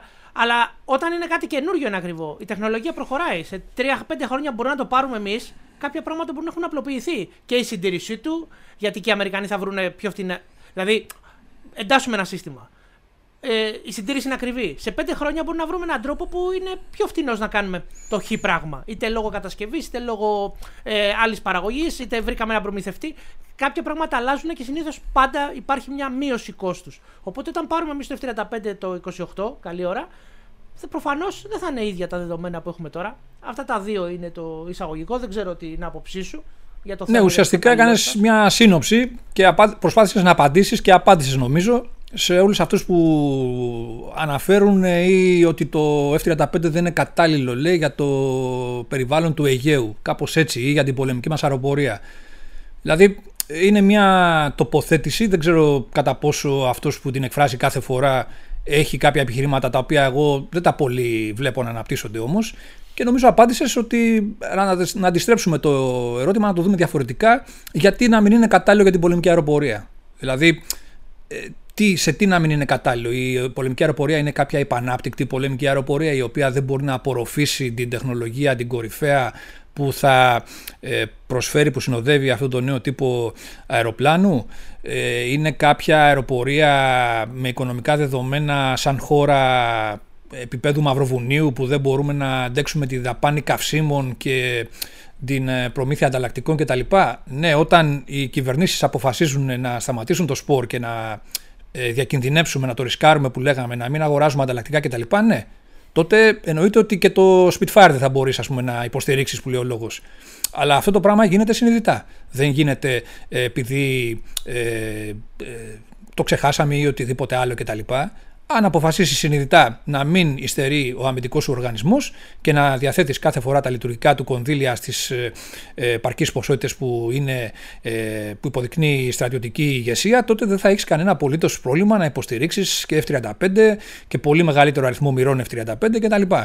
Το θέμα λοιπόν είναι η κινητήριος δύναμη, είναι τα χρήματα. Δηλαδή το Ισραήλ που έχει ε, για το μέγεθο του τόσο ανεπτυγμένες ένοπλες δυνάμεις, τόσο μεγάλη αεροπορική δύναμη όσο παλιότερα είχαμε και εμείς. Ε, αυτό τι σημαίνει, ότι έχει κλατάρει επειδή οικονομικά ε, δεν τα υποστηρίζει; Όχι. Αφιερώνει τις δέουσες ε, οικονομικές πιστώσεις για τα λειτουργικά έξοδα, έχει το μεγαλύτερο δυνατό ε, βαθμό επιχειρησιακής διαθεσιμότητας σε όλα και όλα λειτουργούν στο βαθμό αυτό που απαιτείται για να εκπέμπεις μια αξιόπιστη αποτροπή. Άρα λοιπόν νομίζω ότι σε τεχνολογικό επίπεδο τώρα ποιος μπορεί να αμφισβητήσει ότι πρόκειται για ένα μεγάλο ποιοτικό άλμα που θα φέρει την πολεμική αεροπορία ε, η οποία θα εισέλθει σε μια νέα εποχή. Ε, και εδώ πέρα να πούμε ότι αν δεν το έκανες με αυτό με το F-35 ας πούμε δηλαδή ε, η, άλλη, η, η άλλη πώς θα το πω η εναλλακτική ποια θα ήταν; Δηλαδή μπήκαμε αυτή ναι ναι ε, λοιπόν, τώρα, ε, τώρα που το είπα αυτό θα πάω να δω, θα πάω να δω Top Gun αργότερα. Ε, το οποίο το ναι, σου πω είναι αντίπαλο. Οπότε να δούμε. Ωραία. λοιπόν, θα, ναι, το... θα ακολουθήσω κι εγώ. Κοίταξε, έχουμε μπει στη διαδικασία να εντάξουμε το, το Ραφάλ, ένα ήδη πολύ ικανό αεροπλάνο. Αλλά όλοι καταλαβαίνουν, όλοι είναι γνώστε ότι αυτό το αεροπλάνο δεν έχει ε, στον ίδιο βαθμό κάποια χαρακτηριστικά που φέρνει το F-35. Εφόσον λοιπόν για πολιτικούς λόγους, αυτό το σημειώνουμε, έχει γίνει αυτή η επιλογή, είναι κάτι δεδομένο. Δεν μπορούμε να το. Είναι μια αναστρέψιμο τώρα. Δεν μπορούμε να πούμε θα, πάμε, θα κυρώσουμε την, ναι. το κεφάλαιο Ραφάλ. Και αποφασίζεται να πάμε και στο F-35 η πολιτική ηγεσία, αυτές οι πολιτικές ε, αποφάσεις ε, πρέπει να συνοδεύονται από, την κατάλληλη, ε, από τον κατάλληλο βαθμό υπευθυνότητας, ώστε να πεις ότι εφόσον εγώ κρίνω απαραίτητο για τις ένοπλες δυνάμεις να έχουν τα κορυφαία μαχητικά δύο διαφορετικών προελεύσεων, ε, έχω και την ε, ανάλογη υπευθυνότητα ώστε να τηρήσω τους προϋπολογισμούς τους αμυντικούς στα δέοντα επίπεδα, ώστε αυτά τα ε, πανάκριβα οπλικά συστήματα να μην ε, απαξιωθούν. Όπως, όπως τα προηγούμενα χρόνια, επί μια δεκαετία και πλέον, είχαμε, τα είχαμε παρατήσει και η βαθμή διαθεσιμότητας ήταν σε επίπεδα απαράδεκτα για προηγμένη αεροπορία. καλή η οποία... ώρα τα Καλή ώρα τα Καλά. Καλή ώρα τα 130 που είχαμε τελευταία πρόβλημα που ήταν ναι, εδώ όταν μια αεροπορία έχει πρόβλημα με τα μαχητικά αεροπλάνα, που είναι η πρώτη γραμμή, θα κάτσει να ασχοληθεί με τα εκπαιδευτικά ή με τα αεροσκάφη τακτικών μεταφορών. Είχα γράψει εγώ κάποια στιγμή ότι η πολεμική αεροπορία στο πλαίσιο της αδυναμίας που βρέθηκε να υποστηρίξει με λειτουργικά έξοδα την αεροπορική της δύναμη, τα αεροπορικά της μέσα, το στόλο της, έδωσε ό,τι μπορούσε στα αεροπλάνα, τα μαχητικά, τα οποία ήταν αυτά που καθημερινά αντιμετώπιζαν την τουρκική προκλητικότητα και τα υπόλοιπα τα παράτησε στην κυριολεξία. Αφού δεν είχε τη δυνατότητα, δεν δίναν τα χρήματα να πετάξουν, να συντηρήσουν κανονικά ούτε τα μεταγωγικά της αεροπλάνα, ούτε τα εκπαιδευτικά. Λοιπόν, και τα ελικόπτερα, ας πούμε, μαρα, ε, ε, περιέπεσαν σε μαρασμό. Άρα λοιπόν, τελείωσε. Από εκεί και πέρα, λοιπόν, νομίζω ότι ε, αποφασίστηκε αυτό. Ε, είναι το, ο οδικό χάρτης στον οποίο θα πορευτεί από εδώ και πέρα η πολεμική αεροπορία και όπως είπες και εσύ να δούμε κατά πόσο αυτές οι, οι αδυναμίες που υπάρχουν οι οποίες είναι πραγματικές και είναι καταγεγραμμένες και ευρέως ανελημμένες για το F-35 κατά πόσο τα επόμενα πέντε χρόνια από τώρα περίπου που θα αρχίσουν να παραλαμβάνονται τα αεροπλάνα όπως είπαμε δεν θα τα πάρουμε αύριο θα έχουν ξεπεραστεί αυτά τα προβλήματα, αυτές οι αδυναμίες. Ε, αυτό που ανέφερες ότι το κόστος ε, το λειτουργικό είναι υψηλό και, και οι Αμερικανοί ήδη θέλουν να μειωθεί. Δεν είμαστε μόνο εμείς που θέλουμε να μειωθεί αυτό το ε, ζήτημα, αυτή η δαπάνη να το πούμε έτσι απλά. Η διευκόλυνση σε ζητήματα συντηρήσεως, σε ζητήματα που αυτή τη στιγμή απασχολούν ήδη τους επιχειρησιακούς χρήστες. Επιπλέον εδώ Βασίλη να πούμε ότι μπορούμε να επωφεληθούμε από καλούς συμμάχους και εταίρους οι οποίοι ήδη χρησιμοποιούν, έχουν εντάξει το συγκεκριμένο τύπο στην αεροπορία τους, το F-35, ναι, και μπορούμε να τους συμβουλευτούμε. Για παράδειγμα, το Ισραήλ έχει υιοθετήσει μια ε, δική του γραμμή όσον αφορά την, ε, ε, την, πώς θα το πω τώρα, την ε, ηλεκτρονική υποστήριξη του συστήματος συντηρήσεως του αεροπλάνου που λέει εγώ για δικούς μου λόγους, εθνικούς λόγους ασφαλείας δεν θέλω να φαίνονται τα αεροπλάνα μου στο παγκόσμιο σύστημα F-35 που παρουσιάζει πια αεροπλάνα από τον παγκόσμιο στόλο αντιμετωπίζουν συγκεκριμένα ζητήματα κτλ. ώστε να διευκολύνεται η ροή και η κατανομή ανταλλακτικών και να επιτυγχάνεται ο βέλτιστος δυνατός βαθμός στο σύστημα υποστηρίξεως αυτού του αεροπλάνου. Αυτό είναι μια αμερικανική προσέγγιση που ε, είχε τεθεί στο πρόγραμμα F-35. Μπορούμε λοιπόν να προσεγγίσουμε τους φίλους μας τους Ισραηλινούς, να τους ρωτήσει η πολεμική αεροπορία, η αξιωματική, η επιτελής. Παιδιά, τι έχετε να πείτε για τη δική σας εμπειρία, Αποδίδει, ε, έχει κάποια προβλήματα, ε, έχετε κάποιους ενδιασμούς, αν είχατε τη δυνατότητα θα αναθεωρούσατε; Με, με, ώστε και εμείς στη, τώρα σε αυτό το στάδιο που γίνονται αυτές οι επεξεργασίες ε, των, ε, του, της διαδικασίας επεξεργασίας του πακέτου που θα συμφωνήσουμε στο τέλος να πάρουμε και μια γνώμη από αυτούς τους φίλους που έχουν πλέον πραγματική εμπειρία που έχουν επιλέξει μια διαφορετική οδό στο συγκεκριμένο πρόγραμμα. Ή για την Ιταλία για παράδειγμα η οποία είναι μια χώρα η η οποία έχει επιλέξει να έχει δύο εκδόσεις από το F-35. Και το Α, τη συμβατική ας το πούμε έκδοση του τύπου και τη Μπράβο που είναι για κάθε της αποπροσγείωσης. Ε, και να ρωτήσουμε και εκεί πέρα παιδιά πώς θα βλέπετε τα πράγματα. Έχετε να μας συμβουλέψετε κάτι να το δούμε το ζήτημα ε, ευρύτερα. Ε, όλα αυτά τα πράγματα μπορούν να μας διευκολύνουν να ε, ξεπεράσουμε κάποια ζητήματα και να τα θέσουμε σε καλύτερη, πιο προνομιακή βάση για εμάς στη διαπραγμάτευση αυτή τη στιγμή που θα εξελιχθεί με την Αμερικανική, που εξελίσσεται με την Αμερικανική πλευρά. Για να, έχουμε, για να έχουμε στοιχεία να πάμε να πούμε, παιδιά, αυτό γίνεται και μπορούμε να τα αλλάξουμε εδώ ή εκεί. Πάντως αυτό, να, υπάρχει, να έχουμε επιχειρήματα σε κάποια πράγματα τα οποία μπορούν να συζητηθούν με την Αμερικάνικη πλευρά ναι, για νομίζω... των F-35. Νομίζω ότι η, η ενέργεια που γίνεται να προλάβουμε να μπούμε, στη, να πάρουμε θέση, σειρά που λέμε προτεραιότητας στη γραμμή παραγωγής ώστε να έχουμε αυτά τα αεροπλάνα σε αυτό το βάθος χρόνου που μας εξυπηρετεί ε, μας βοηθάει στο μεταξύ, μας δίνει ένα περιθώριο να μπορέσουμε να πούμε ότι θα παραγγείλουμε το αεροπλάνο με λιμένα κάποια προβλήματα. Δηλαδή στη συγκεκριμένη περίπτωση για παράδειγμα ε, το μπλοκ 4 θα παραγγείλουμε μάλλον. Δηλαδή δεν έχει νόημα να πάμε ίσως σε πιο προηγούμενο, σε προηγούμενο τύπο από πλευράς λογισμικού. Ε, άρα λοιπόν αυτό σημαίνει ότι μάλλον τα αεροπλάνα που θα πάρουμε εμείς θα έχουν ξεπεραστεί τα προβλήματα, που, τα ζητήματα που υπάρχουν με την ανάπτυξη του, του λογισμικού. Ή ένα άλλο ζήτημα είναι ήδη τίθεται θέμα ε, επιλογής νέου κινητήρα για το συγκεκριμένο αεροπλάνο. Ε, θα μάθουμε τώρα εμείς τι γίνεται σε αυτό το επίπεδο. Ε, μήπως υπάρχει θέμα να παραγγείλουμε από τώρα ε, το αεροπλάνο με το συγκεκριμένο κινητήρα; Όλα αυτά θα, τα, θα απασχολήσουν την ε, Επιτροπή την, ε, της Πολεμικής Αεροπορίας που εξετάζει το ζήτημα και είναι δεδομένο από τις απαντήσεις που θα, που θα ληφθούν ότι θα καταλήξουμε και στους καταλληλότερους ε, ε, δυνατούς ε, χειρισμούς και επιλογές. Να, να, το, πούμε αυτά, να το πούμε απλά, από αυτά τα πέντε χρόνια μέχρι την πρώτη παράδοση μας δίνουν αρκετό αέρα και αρκετή, αρκετό περιθώριο να, να λυθούν προβλήματα, να ξεκαθαριστούν πράγματα στους όρους, να βελτιωθούν οι, οικονομικές, οι οικονομικοί δείκτες για τη χώρα μας ώστε να μπορούμε να είμαστε πιο άνετοι και πιο large όταν, τελειώσει, όταν γίνει η υπογραφή της σύμβασης. Με λίγα λόγια, έχουμε μια πενταετία που πρέπει να γίνει μια δουλειά και να έρθει το F-35 με τις καλύτερες ε, δυνατότητες ε, στη, στην πολεμική αεροπορία. Απλά πράγματα. Ναι, αυτό που ε, εμένα μου ε, δημιουργεί πάντα έτσι μια απορία είναι όταν ακούω που λένε ότι για παράδειγμα το F-35 δεν είναι για την αεροπορία μας ή δηλαδή δεν ταιριάζει στις συνθήκες του Αιγαίου και κάτι τέτοια δηλαδή, αλλά δεν ακούω κάτι στέρεο δηλαδή που να στο εξηγεί αυτό το πράγμα. Από ποια διάσταση, από ποια ε, ε πτυχή δηλαδή αυτό το πράγμα δεν ε, μας κάνει. Δηλαδή, δεν, τι δεν πάει με το ναι, χρώμα. Ναι, δηλαδή αυτό το πράγμα εγώ δεν, το, δεν μπορώ να, το, να πω ότι με πείθει χωρίς κάτι συγκεκριμένο. Ναι, θα καταλάβω ότι είναι ένα αεροπλάνο που έχει υψηλό λειτουργικό κόστος και αν δεν το φροντίσεις να έχει τα ανταλλακτικά του να θα σου κοστίζει πολύ κτλ. Αλλά όπως είπαμε δεν είμαστε μια οικονομία ξέρω εγώ, μικροσκοπική να πεις ότι η κυβέρνηση δεν μπορεί να αφιερώσει τα απαραίτητα χρήματα για καύσιμα και ε, ανταλλακτικά των ε, μαχητικών της αεροσκαφών.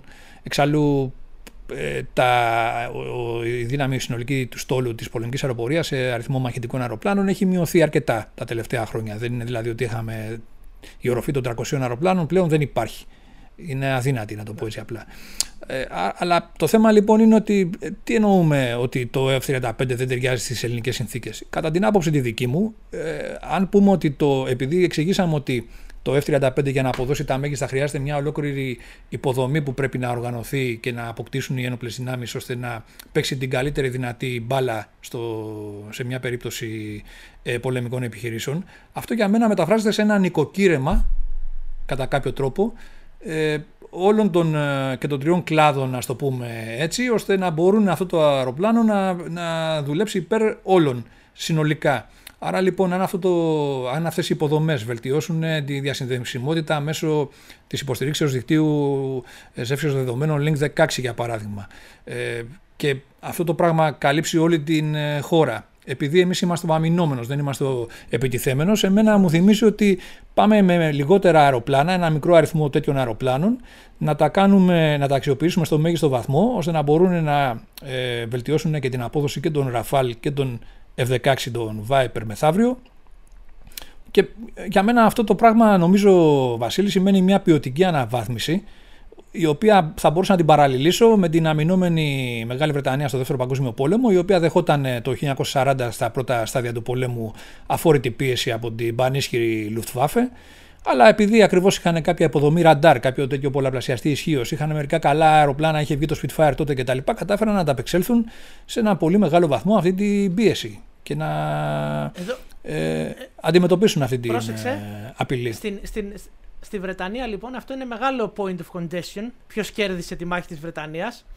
Και η αλήθεια δηλαδή; είναι ότι τα, τις, τις περισσότερες καταρρύψεις είχαν τα Hurricane, δεν τις είχαν τα Spitfire. Ήταν μάλλον ο συνδυασμός Radar και Hurricane. Όχι, γιατί τα Spitfire ήταν πολύ νέα ακόμη, σε πολύ πιο περιορισμένους αριθμούς. Οπότε ακριβώς υπάρχει, αυτή τη, υπάρχει ακόμη πάντα ότι ξέρεις, υπάρχει ένα αστείο ας πούμε, σε ιστορικές εκπομπές. Το βλέπεις. Α, το Spitfire, λέει, το, το αεροσκάφο που κέρδισε το, τη μάχη της Βρετανίας. Όχι, ήταν το Hurricane και υπάρχει αυτό το τέτοιο. Το άσχημο Hurricane. Οπότε έχουμε και θέμα. Εδώ έρχεται, εδώ έρχεται ακόμα περισσότερο βέβαια να κάνει αυτό το, το, το point, μάλλον που λες. Ότι όταν έχεις αυτό τον πολλαπλασιαστή ισχύως όπως το Radar ή το Link 16, το οποίο θα μπορέσει να, συνε, ε, να συνενώσει διάφορες μονάδες και έχεις την ισχύ της πληροφορίας, μπορεί να είναι πιο κέριο από το να έχεις ένα αεροσκάφος με καλή επίδοση. Ε, ναι, εγώ δεν το λέω. την εποχή. Ε, εγώ δεν το λέω για το, για το F-35 σαν F-35. Θέλω να πω ότι αυτή η υποδομή που θα βοηθήσει το F-35 θα αξιοποιηθεί και από τα υπόλοιπα μέσα των τριών κλάδων. Δηλαδή, για παράδειγμα, καλύτερη δικτύωση φρεγατών, ε, Rafale, F-16 κτλ. Ε, Patriot στοιχειών ε, κτλ. Αυτά τα πράγματα δηλαδή θα βελτιστοποιηθούν ή απόδοση για παράδειγμα και του ΑΣΕΠ εγώ θα έλεγα. Ε, επίσης για να το κλείσω λίγο και αυτό κατά την άποψη τη δική μου πάντα που λέμε ότι το F-35 δεν ε, κάνει για τις συνθήκες του Αιγαίου κτλ. Εγώ παλιότερα είχα ακούσει μια άποψη ότι επειδή οι αποστάσεις γενικά είναι μικρές λέει ότι αργά ή γρήγορα τα αεροπλάνα θα έρθουν σε κλειστή αερομαχία οπότε αν δεν μπορεί το αεροπλάνο να παίξει σε κλειστή αερομαχία ε, θα, ε, θα χάσει και θα είναι σε μειονεκτική θέση. Αλλά από την άλλη βλέπουμε ότι εδώ μιλάμε ότι η τεχνολογία κάνει άλματα και ενώ αυτή η περίπτωση της κλειστής αερομαχίας θεωρεί το αναπόφευκτη επειδή τα BVR βλήματα κατά κάποιον τρόπο παλαιότερα δεν είχαν τόσο μεγάλη αξιοπιστία ή οι αισθητήρες ραντάρ δεν είχαν την κατάλληλη διακριτική ικανότητα ώστε να αποδώσουν σε βεληνικές για να πετύχει το πιο ε, το, ε, μεγαλύτερα ποσοστά επιτυχία στο BVR βλήμα το λεγόμενο no escape zone κτλ. Όλα αυτά αλλάζουν και βελτιώνονται. Ε, ήδη το Rafale έχει ένα άλλο βλήμα, το Meteor, το οποίο έχει πολύ μεγαλύτερο no escape zone από το Amram για παράδειγμα. Αλλά πέραν αυτού, το F-35 διατηρεί ένα άλλο πλεονέκτημα το οποίο είναι η, τα χαρακτηριστικά stealth, δηλαδή η μικρή παρατηρησιμότητα στο ραντάρ, δηλαδή ε, μειώνεται δραστικά η απόσταση αποκαλύψεως στο εχθρικό ραντάρ. Άρα λοιπόν. Να πούμε, εάν... να πούμε εδώ ότι υπάρχει, ένα, υπάρχει μια παρεξήγηση με τον όρο stealth. Το βλέπω πάρα πολλές φορές. Δεν σημαίνει αόρατο. Δεν σημαίνει ότι δεν φαίνεται. Σημαίνει ότι στο ραντάρ αυτό που λες ακριβώς δεν φαίνεται σαν αεροπλάνο και δεν φαίνεται τόσο σύντομα. Είναι πολύ ναι. μικρότερη κουκίδα. Οπότε ο, παρα, ο, παρατηρη, ο χρήστης του ραντάρ, ο χειριστής του ραντάρ, δεν μπορεί να καταλάβει ότι αυτό που βλέπει είναι αεροπλάνο πριν. Ε, πες Όχι, το, μάλλον το, να το, το ραντάρ δεν μπορεί να, καταλάβει το... ο χειριστής. Να, να, το πούμε απλά, Βασίλη, κοίταξε να δεις. Ένα, ναι. ένα σταθμό ραντάρ το οποίο, ας πούμε, για παράδειγμα, αποκαλύπτει ένα ίχνος όπως το F-16, ένα συμβατικό αεροπλάνο δηλαδή, στην απόσταση των 300 χιλιόμετρων, ας πούμε, το F-35, το ίδιο σύστημα ραντάρ, θα το, θα το αποκαλύψει στα 150 χιλιόμετρα. Δηλαδή αυτή είναι η διαφορά. Αυτός είναι πάνω... Ναι. ναι, δηλαδή όταν ας πούμε για παράδειγμα βλέπεις να σου έρχεται το αεροπλάνο από τα 300 χιλιόμετρα, έχεις περισσότερο χρόνο να αντιδράσεις, να οργανώσεις την άμυνά σου, να σηκώσεις τα αεροπλάνα σου, τα... να προσανατολίσεις τα αντιαεροπορικά σου βλήματα κτλ. Όταν το βλέπεις στη μισή απόσταση, για παρα... τα λέμε πολύ χοντρικά έτσι για να τα καταλάβει πολύ ο κόσμο, ναι. έχεις το, μικρό... έχεις το μισό χρόνο αντίδρασης. Άρα η... πάσχει η άμυνά σου από αυτό το τέτοιο. Αλλά εγώ θα το θέσω διαφορετικά. Όπως σου είπα, να δώσω ένα παράδειγμα για να καταλάβουμε. Δηλαδή, επειδή αυτή η τεχνολογία το βοηθάει, ε, να το πω έτσι απλά, στις BVR εμπλοκέ πλέον, δηλαδή δίνει τη δυνατότητα μεγαλύτερης, πιο αξιόπιστης αντιμετώπισης ε, των εχθρικών απειλών από μεγαλύτερες αποστάσεις, ώστε το αεροπλάνο πραγματικά να μην χρειάζεται να κάνει αυτές τις εμπλοκές. Γι' αυτό βγαίνουν και αυτά τα βλήματα τα μέτεωρο όπως είπαμε, γι' αυτό υπάρχουν και άλλες εξελίξεις σε αυτόν τον χώρο και από αμερικανικής πλευράς στο εγγύς μέλλον. Λοιπόν, αν υποθέσουμε ένα απλό βασικό σενάριο σε μια περίπτωση ελληνοτουρκική αναμέτρηση στο Αιγαίο. Ε, θα έχεις πάντα κάποια αεροπλάνα στον αέρα σε υποτύπων περιπολίας για να μπορούν να είναι σε διαρκή ετοιμότητα να αντιμετωπίσουν οποιαδήποτε απειλή εμφανιστεί σε κάποια κατεύθυνση και να τα στείλεις εκεί να επέμβουν άμεσα. Αν λοιπόν εμείς πούμε ότι έχουμε δύο ζεύγοι F-35, ένα στο βόρειο, τα λέμε πολύ χονδρικά Αιγαίο, και ένα F-30, ζεύγος F-35 να κάνει καπ στο νότιο Αιγαίο, ε, έχουμε το εξής ε, πλεονέκτημα. Πρώτον, τα αεροπλάνα αυτά έχουν πάρα πολύ μεγάλο εσωτερικό καύσιμο. Ε, μιλάμε για διαμόρφωση stealth τώρα, έτσι. Δεν χρειάζεται δηλαδή να μεταφέρουν ναι. εξωτερικά όπλα ούτε εξωτερικές δεξαμενέ. Αυτό τους δίνει πάρα πολύ μεγάλο χρόνο παραμονής σε αυτή την κατάσταση. Δηλαδή, σε ένα μεγάλο υψόμετρο που υπάρχει και εκ των πραγμάτων οικονομία καυσίμου, όταν έχεις δύο αεροπλάνα με πολύ μεγάλη ε, εσωτερική μεταφορική ικανότητα καυσίμου, έχουν και πολύ μεγάλο χρόνο παραγωγής, μεγαλύτερο τουλάχιστον από τα αεροπλάνα που έχεις αυτή τη στιγμή. Αυτό σημαίνει ότι αυτά τα αεροπλάνα μπορούν να μείνουν περισσότερο και να κάνουν αυτή τη δουλειά. Όταν όμως το σύστημά σου το έγκαιρης προειδοποίησης θα σου αποκαλύψει ότι έρχονται κάποια αεροπλάνα από την τάδε κατεύθυνση, στην τάδε ροή, ο εχθρός που έρχεται για να σε χτυπήσει, έχει και αυτό τη δική του έγκαιρη προειδοποίηση για να σου πει που ε, στη, στο δρόμο σου υπάρχουν απειλές.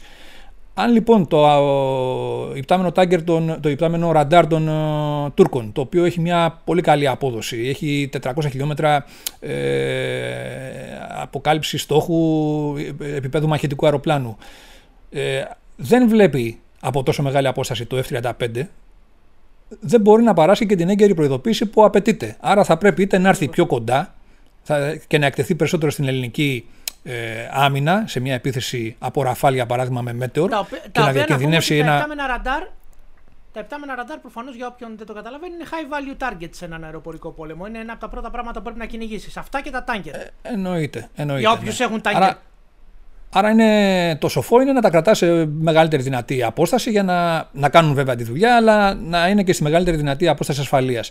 Άρα λοιπόν, εάν ε, σε μια τέτοια απόσταση ασφαλείας το, το τουρκικό το ΑΣΕΠΕ δεν μπορεί να εντοπίσει τα F-35, επειδή και αυτά θα περιπολούν σε μια γραμμή σχετικά ε, όχι πάνω στη μεθόριο, έτσι, με την Τουρκία, σε ένα βάθος προς το δικό μας χώρο, αυτό σημαίνει ότι δεν θα μπορούν τα αεροπλάνα που έρχονται να σου επιτεθούν να έχουν την κατάλληλη ενημέρωση από, τους, από το δικό τους ε, δίκτυο ραντάρ, ότι σε εκείνη την περιοχή σε περιμένει ένα ΚΑΠ, ένα ζεύγος εχθρικών αεροπλάνων. Άρα λοιπόν ε, τα ελληνικά F-35 θα μπορούν να εξαπολύσουν τα όπλα τους, εσωτερικά φερόμενα ε, Άμραμ για να, τα, για να εξουδετερώσουν αυτές τις ε, απειλές και χωρίς να έχουν καμία ενημέρωση ε, έγκαιρη ε, οι τουρκικοί σχηματισμοί να προσβάλλονται από αυτά τα βλήματα.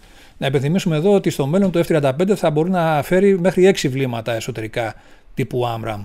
Και δεν ξέρω αν αυτό το πράγμα θα, ο αριθμός θα αυξηθεί αν υιοθετηθούν τα μικρότερων διαστάσεων που αναπτύσσουν οι Αμερικανοί. Άρα λοιπόν, αν ε, έχουμε δύο F-35 τα οποία έχουν από 6 βλήματα άμραμ. Αυτό σημαίνει ότι εκείνη τη στιγμή έχει στον αέρα 12 ε, άμραμ έτοιμα να εκτοξευθούν.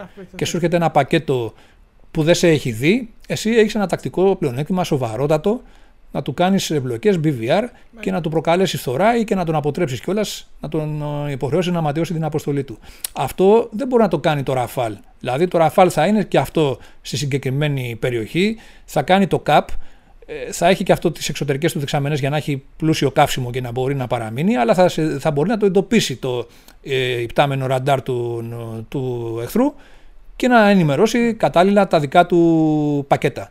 Ε, αυτή είναι μια πολύ βασική για μένα ε, πώς θα το πω, τακτική κατάσταση που μπορεί να διαμορφωθεί, ναι, που μπορεί να διαμορφωθεί με τα F-35 για άμυνα. Δεν εξετάσουμε τώρα τα σενάρια αεροπορικών αντεπιθέσεων που με λίγα λόγια να, να το πούμε λίγο απλά, το F-35 μας δίνει μια, μια, τρομερή, μια τρομακτική δυνατότητα για το Αιγαίο εναέριας ενέδρας, να το πούμε έτσι για απλά, ε, το οποίο δεν μπορούμε να το κάνουμε άλλο αεροσκάφος και ως ως αμυνόμενοι θα έχουμε το πλεονέκτημα αυτό. Θα μπορούμε να τραβήξουμε την τουρκική αεροπορία σε ενέδρες. Το... Που είναι ένα πράγμα Όχι. το οποίο μας βολεύει.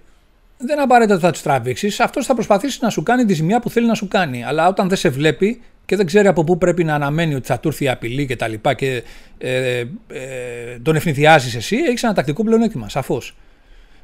Αυτό τώρα, όπως είπαμε, είναι ένα πολύ βασικό σενάριο σαν αντίληψη, αλλά δεν περνάμε στις επιχειρήσεις αεροπορικής αντεπίθεσης που πλέον είναι, είναι απαραίτητες στον αεροπορικό αγώνα για να αποκτήσεις το πλεονέκτημα την πρωτοβουλία των κινήσεων που λέμε. Δηλαδή να του επιτεθείς στα αεροδρόμια, να του καταστρέψεις αεροπλάνα στο έδαφος, να του καταστρέψεις την αεράμινα κτλ. Αυτά τα πράγματα είναι εννοείται ότι ευνοούνται, ε, ευνοείται, είναι σε προνομιακό επίπεδο το F-35 λόγω αυτών των χαρακτηριστικών που είπαμε. Αλλά δεν περνάμε καν σε αυτή την περίπτωση. Δηλαδή, αν πεις ότι έχουμε μια μοίρα την οποία θέλω να τη διαφυλάξω σαν ατού για να κάνω το καλύτερο δυνατό, θα μπορεί να επιλέξει κάποιος να το έχει μόνο για άμυνα σε ένα τέτοιο σενάριο, άμυνα των εισαγωγικών. Γιατί αυτό το πράγμα είναι ουσιαστικά ενεργητική άμυνα. Και δεν το θέλω να κάνω κρούσεις και τα λοιπά, δεν το δαπανώ εκεί και τα λοιπά, γιατί έχω μόνο μία μοίρα. Η οποία μεθαύριο βέβαια δεν εμποδίζει σε τίποτα να γίνουν δύο αυτές οι μοίρες και να ε, μπορέσει να πεις ότι έχω διατηρώ ένα προβάδισμα σε σχέση με τον αντίπαλο. Τέλος πάντων, αυτό τώρα σε γενικές γραμμές για το F35. Τώρα, αν οι Τούρκοι πάρουν F-35 ή όχι, θα το δούμε. Δεν ξέρω. Προς το παρόν αυτό που διαπραγματεύονται και ζητάνε είναι F-16 Viper. Το οποίο μπορούμε να πούμε ότι η τουρκική στάση ε, ε, έχουν ενοχληθεί πάρα πολύ με τα, με τα τελευταία δεδομένα.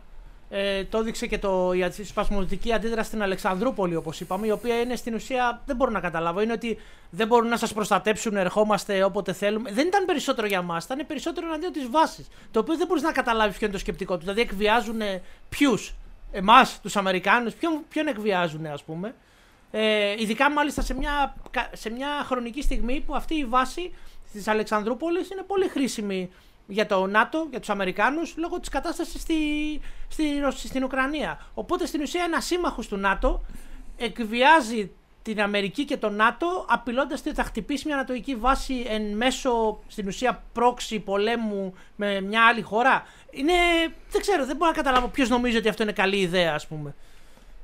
Κοίταξε να δεις, αυτό ναι, είναι σωστό έτσι όπως το λες. Ε, νομίζω ότι αν μεθαύριο, για παράδειγμα, κατά, κατόπιν καταλήλων χειρισμών και από τη δική μας πλευρά και εθά και τα λοιπά, που είναι στους ε, συμμάχους ότι κοίταξε να δείτε έχουμε αυτή την κατάσταση, πρέπει να περάσει ένα μήνυμα ε, και που είναι οι Αμερικανοί, για παράδειγμα, ότι εγώ αναπτύσσω προληπτικά και μια πυροβολαρχία Patriot στην Αλεξανδρούπολη για να προστατεύω αυτή τη δομή στα πλαίσια της συμμαχίας. Ε, Εντάξει, ο άλλος τώρα ναι. θα τρελαθεί. Δηλαδή, νομίζω ότι είναι.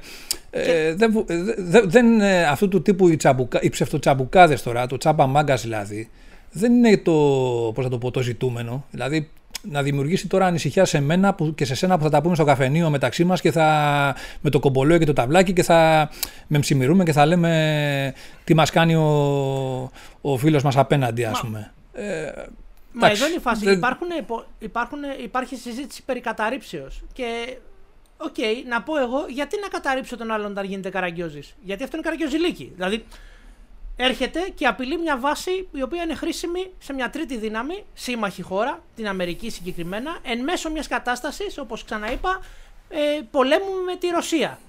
Γιατί αυτό που γίνεται μπορούμε να πούμε ότι είναι ένας ε, πόλεμος πρόξη. Εντάξει, είναι λίγο προσβλητικό για τους Ουκρανούς, γιατί δεν τους έβαλε κανείς. Οι άνθρωποι δεχτήκαν επίθεση. Αλλά, αλλά τέλος πάντων, ο δυτικός κόσμος έχει αποφασίσει μια συγκεκριμένη πολιτική. Το λιμάνι της Αλεξανδρούπολης παίζει ρόλο σε αυτή την πολιτική και έρχεται μια άλλη σύμμαχη χώρα και μας λέει ότι παιδιά δεν θα σας βομβαρδίσουμε. Στην ουσία, ε, παίρνοντας θέση υπέρ της Ρωσίας, μπορείς να πεις με αυτή την κίνηση. Ε, και θα τον, θα τον ρίξεις εδώ να γίνεται καραγκιόζης. Ο άνθρωπος αυτή τη στιγμή εκθέτει τον εαυτό του. Μακάρι να το κάνει άλλες τρεις φορές. Και ας περάσει τα σύνορα. Δηλαδή, μα, μα, μα, το Θεό μακάρι να το κάνει άλλες τρεις φορές αυτό το πράγμα. Κοίταξε, όπως είπαμε και στην αρχή, αυτό το πράγμα, αυτές οι συμπεριφορές, όπως και οι μαζικές που γίνανε προ εβδομάδων, ενισχύουν το σύνθημα No Jets for Turkey. Δηλαδή το υπηρετούν απόλυτα. Οπότε ναι, συνεχίστε παιδιά έτσι αυτό το τέτοιο και δεν ξέρω τι θα, αν αυτό το πράγμα θα έχει ε, υπέρ τους μια κατάληξη ή όχι. Ε, αλλά από την άλλη να πούμε και σε κάποιους οι οποίοι ε, έχουν αυτή την ανησυχία και λένε γιατί δεν τους ρίχνουμε κτλ. Εγώ να υπενθυμίσω ότι υπάρχουν κάποιοι κανόνες που σαν κράτος βάζεις για να, ε, πώς θα το πω, ε, επειδή ακριβώς ανήκει σε κάποια συγκεκριμένα σύνολα και δεν είσαι ο, ε, αυτό που θες να πεις ότι να καρφώσεις τον άλλον, ότι ο άλλος είναι ο αποσταθεροποιητικός παράγοντας. Δηλαδή, για παράδειγμα, αυτή τη στιγμή γίνονται παραβιάσεις και παραβάσεις, παραβάσεις μάλλον, των FIR σε χώρα της Βαλτικής, στο βόρειο άκρο εκεί Νορβηγίας κτλ. Και, και εκεί πέρα απογειώνονται νατοικά αεροπλάνα, ε, παρακολουθούν τα ρωσικά, δεν τα καταρρίπτουν. Δηλαδή το ότι μπήκε ο άλλος ο FIR κτλ. Θα μου πεις, ναι, εδώ πέρα κάνουν υπέρπτηση. Ναι, OK, okay, εντάξει, υπάρχει αυτή η ποιοτική διαφοροποίηση, αλλά ε, δεν είναι ότι αυτό το πράγμα είναι το πατά το κουμπάκι και τελείωσε. Δηλαδή έχεις ένα ευρύτερο πλαίσιο πολιτικής που έχει υιοθετηθεί, καλώς ή κακώς, αυτό δεν το εξετάζουμε, δεν είμαστε εμείς οι αρμόδιοι, γιατί δεν έχουμε τα πλήρη δεδομένα.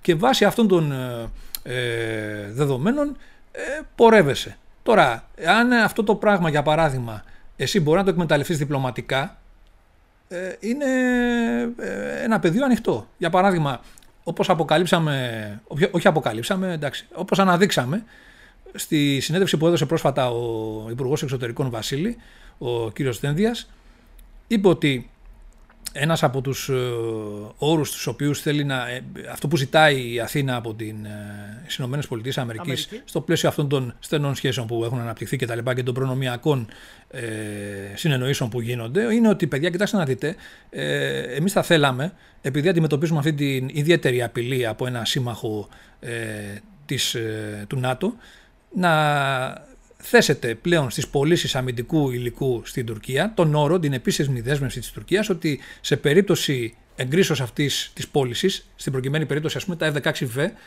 ότι δεν, δεν απαγορεύεται αυτά τα πράγματα. Ναι, απαγορεύεται, θέλω δέσμευση πολιτική, ότι δεν θα τα χρησιμοποιήσετε κατά της Ελλάδος. Λοιπόν, αυτό το πράγμα μπορεί να φαίνεται αστείο. Δηλαδή, σε επίπεδο, όπως είπαμε, μεταξύ μας, μεταξύ Φραπέ και ε, ποτού να φαίνεται αστείο να λέμε τι λένε τώρα αυτοί οι τύποι εδώ πέρα. Δηλαδή δουλευόμαστε. Και όμως αυτό το πράγμα έχει μια πολιτική σημασία. Για παράδειγμα, εάν ερμηνεύσουμε ευρέως την προκλητική συμπεριφορά των παραβιάσεων και των παραβάσεων, ιδίως των υπερπτήσεων, όπως είπαμε, πάνω από ελληνικό έδαφος τουρκικών αεροπλάνων, αυτό το πράγμα μπορεί να αποτελήσει πραγματικά αυτό που λέμε χρησιμοποίηση κατά της Ελλάδος. Δηλαδή, όταν αμφισβητείς τα κυριαρχικά δικαιώματα συστηματικά και αυτό το πράγμα, ναι, περιλαμβάνεται μέσα στην MDCA ότι οι δύο χώρες είναι δεσμευμένες ότι θα υπερασπιστούν, θα βοηθήσει μία την άλλη, να το πούμε κοινά, στην ε, ε, διαφύλαξη των κυριαρχικών δικαιωμάτων, ε, το, τις πρόνοιες που υπάρχουν για την αδεδαφική ακαιρεότητα κτλ. της κάθε μίας όταν απειληθεί. Αυτό το πράγμα δεν είναι απειλή. Άρα λοιπόν εδώ πέρα μπορεί να πει η Αμερική, αν γίνει δεκτός ένας τέτοιος, αυτό που ζητάμε εμείς, αν αυτό το πράγμα το αποτυπώσουν πλέον σαν πολιτική επίσημα στην Τουρκία, ότι για παράδειγμα, αν μεθαύριο πάρεις F16, ε, συμφωνήσω ας πούμε, να σου δώσω τα F16V και εδώ ότι συνεχίζεις να, κάνεις αυτή τη, να έχεις αυτή τη συμπεριφορά στην Ελλάδα, σου κόβω, σου παγώνω την παραγγελία μέχρι να συμμορφωθείς, για παράδειγμα. Αυτό το πράγμα είναι κάτι που μπορεί να γίνει από τις ΗΠΑ, όπως το κάνανε με τα F-35, με την περίπτωση των F-35. Δηλαδή, εδώ πέρα ε, αλλάζουν λίγο τα πράγματα νομίζω. Μπορούμε να τα δούμε διαφορετικά και αυτή την ε, αποκάλυψη που έκανε ο Υπουργός Εξωτερικών να μην την αντιμετωπίζουμε λίγο έτσι πρόχειρα και Αστεία, ναι. ελαφρά. Ναι, δηλαδή αυτό που η λέμε ότι. Είναι, η αλήθεια είναι ότι υπάρχει μια. Sorry που σε διακόπτω. Υπάρχει μια έλλειψη εμπιστοσύνη στο διεθνές σύστημα, δυστυχώς. Ε, περι... Όπως βλέπεις, κάποιος βλέπει ένα user, end user agreement και λέει τι βλακίες είναι αυτές. Αυτά τα πράγματα έχουν νομική ισχύ και έχουν και ισχύ, ε, πες το, αν την παραβιάσεις θα έχεις επιπτώσεις. Υπάρχουν. Δηλαδή, θα μου πεις τώρα, σου λέει άλλος, άμα μας στείλουν τα Viper και έχουμε πρόβλημα και σκοτώσουν ανθρώπους, τι να το κάνω εγώ το, την παραβίαση μετά; Ε, πες το την, ε, την, την, ε, την όποια τιμωρία. Δεκτό και αυτό το επιχείρημα. Αλλά ας μην κατηγορούμε τα όπλα, τα διπλωματικά τα οποία χρησιμοποιεί η χώρα ως ε, αναξιόπιστα ή ως ε, αστεία. Είναι μέσα στο παιχνίδι. Και καλό είναι να τα, να τα χρησιμοποιούμε. Είτε τέτοιες συμφωνίες, είτε διακρατικές. Ό,τι μπορούμε να κάνουμε για να αποτραπούν κάποια πράγματα, είναι θεμητό να το κάνουμε. Μα νομίζω ότι όπως είναι φυσιολογικό κάποιοι να λένε ότι ε, οι Αμερικανοί αυτή τη στιγμή ξέρεις, ε, συζητάνε με την Τουρκία για το αν θα τους δώσουν τα F-16V, δεν το έχουν ναι. αποκλείσει κτλ. Και το θεωρούν φυσιολογικό, που και εγώ νομίζω ότι αυτό το πράγμα γίνεται. Δηλαδή έχουν πει ότι δεν τους δώσουν 35, αλλά το F-16V το βλέπουν διαφορετικά και πιστεύω θα τους τα δώσουν σε τελική ανάλυση. Ε, άρα, άρα όπως με αυτό το πράγμα το βλέπουν και το εξετάζουν στο πλαίσιο των συζητήσεων κτλ. Γιατί να μην εξετάσουν και το ελληνικό αίτημα, ας πούμε, το οποίο έχει μια βάση. Η οποία βάση, ας το πούμε έτσι απλά, έχει αποτυπωθεί στη συμφωνία που έχουμε κάνει ότι κοίταξε να δεις, είμαστε δεσμευμένοι σε αυτή την κατάσταση. Άρα λοιπόν, εάν αυτό το πράγμα καταφέρεις και το περάσεις, το διευρύνεις να το πω έτσι, σε ένα τέτοιο επίπεδο, αυτό μπορεί να λειτουργήσει υπέρ σου σε τελική ανάλυση. Και όπως είπαμε, δεν πρέπει να βλέπουμε τα πράγματα μόνο διάστατα ως εξετάσουμε το ευρύτερο πλαίσιο όπως είπαμε. Γιατί τώρα γίνεται στην Κύπρο η γεώτρηση και δεν υπάρχει ούτε βαρκούλα που λέει ο λόγος ε, τουρκική ε, γύρω να κάνει τα γνωστά ε, που λέμε. Ναι. Γιατί κάποιοι κατάλαβαν λοιπόν, δεν τους παίρνουν κάποια πράγματα. Έχουν γίνει κάποιοι, προφανώς έχουν γίνει κάποιες ε, συνεννοήσεις παρασκηνιακές που εννοείται ότι δεν μπορούν να βγουν αυτά τα πράγματα σε επίπεδο διπλωματίας. Η διπλωματία δεν ασκείται πάντα αυτό που λένε καμιά φορά το μυστική διπλωματία και το έχουν δαιμονοποιήσει. Παιδιά, η διπλωματία κατά βάση έτσι λειτουργεί. Δεν είναι όλα δημόσια κτλ. Υπάρχουν συμφωνίες που έχουν γίνει σε επίπεδο υψηλό διακρατικό και μετά από έναν πόλεμο ή οτιδήποτε άλλο αποκαλύπτεται ότι υπήρχαν κάποιες κρυφές παράμετροι και κεφάλαια και ε, παράγραφοι που ενεργοποιήθηκαν κτλ. Δεν είναι όλα, ε, πώς θα το πω, ανακοινώσιμα, ε, να το πω απλά. Ε, το θέμα λοιπόν είναι ότι όλη αυτή η κατάσταση προφανώς έχει κάτι γίνει, κάτι έχει παιχτεί ε, που τεντώνει τους απέναντι και εκδηλώνουν κάποια ε, με τον δικό τους τρόπο αυτά που θέλουν να εκδηλώσουν. Το ζήτημα είναι σε τελική ανάλυση ε, το τελικό αποτέλεσμα όμως, το γινόμενο, όχι το, αυτό που θα εμφανιστεί στην οθόνη ας πούμε ή θα συλλάβουμε εμείς που επαναλαμβάνω δεν έχουμε όλα τα δεδομένα στην, ε, στη διάθεσή μας. Λοιπόν, νομίζω ότι το καλύψαμε. Δεν έχουμε κάποιο άλλο θέμα. Νομίζω ότι αυτό ήταν το θέμα. Να κλείσω εγώ για την άποψή μου, γιατί φαντάζομαι ότι κάποιοι θα. Ε, νομίζω κάποιοι θα παρεξηγηθεί. Ε, αν χρειαστεί να είμαστε επιθετικοί, να είμαστε επιθετικοί με το καλό. Απλά, όπως έλεγε και ο γνωστός ε, πρόσω ε, θεωρητικός, ο πόλεμος είναι συνέχιση της πολιτικής με άλλα μέσα. Οπότε για να, για να κάνεις πόλεμο πρέπει να επιδιώξει ένα πολιτικό, ε, πες το, ένα, ένα πολιτικό στόχο από τη στιγμή που μάλλον δεν έχουμε κάτι να επιδιώξουμε και καλώς γιατί εμείς θέλουμε διατήρηση του status quo, δεν θέλουμε να αλλάξει το status quo, δεν υπάρχει λόγος να πάμε εμείς σε πόλεμο. Οι άλλοι θέλουν τρώγονται να μας τσιγκλίσουν.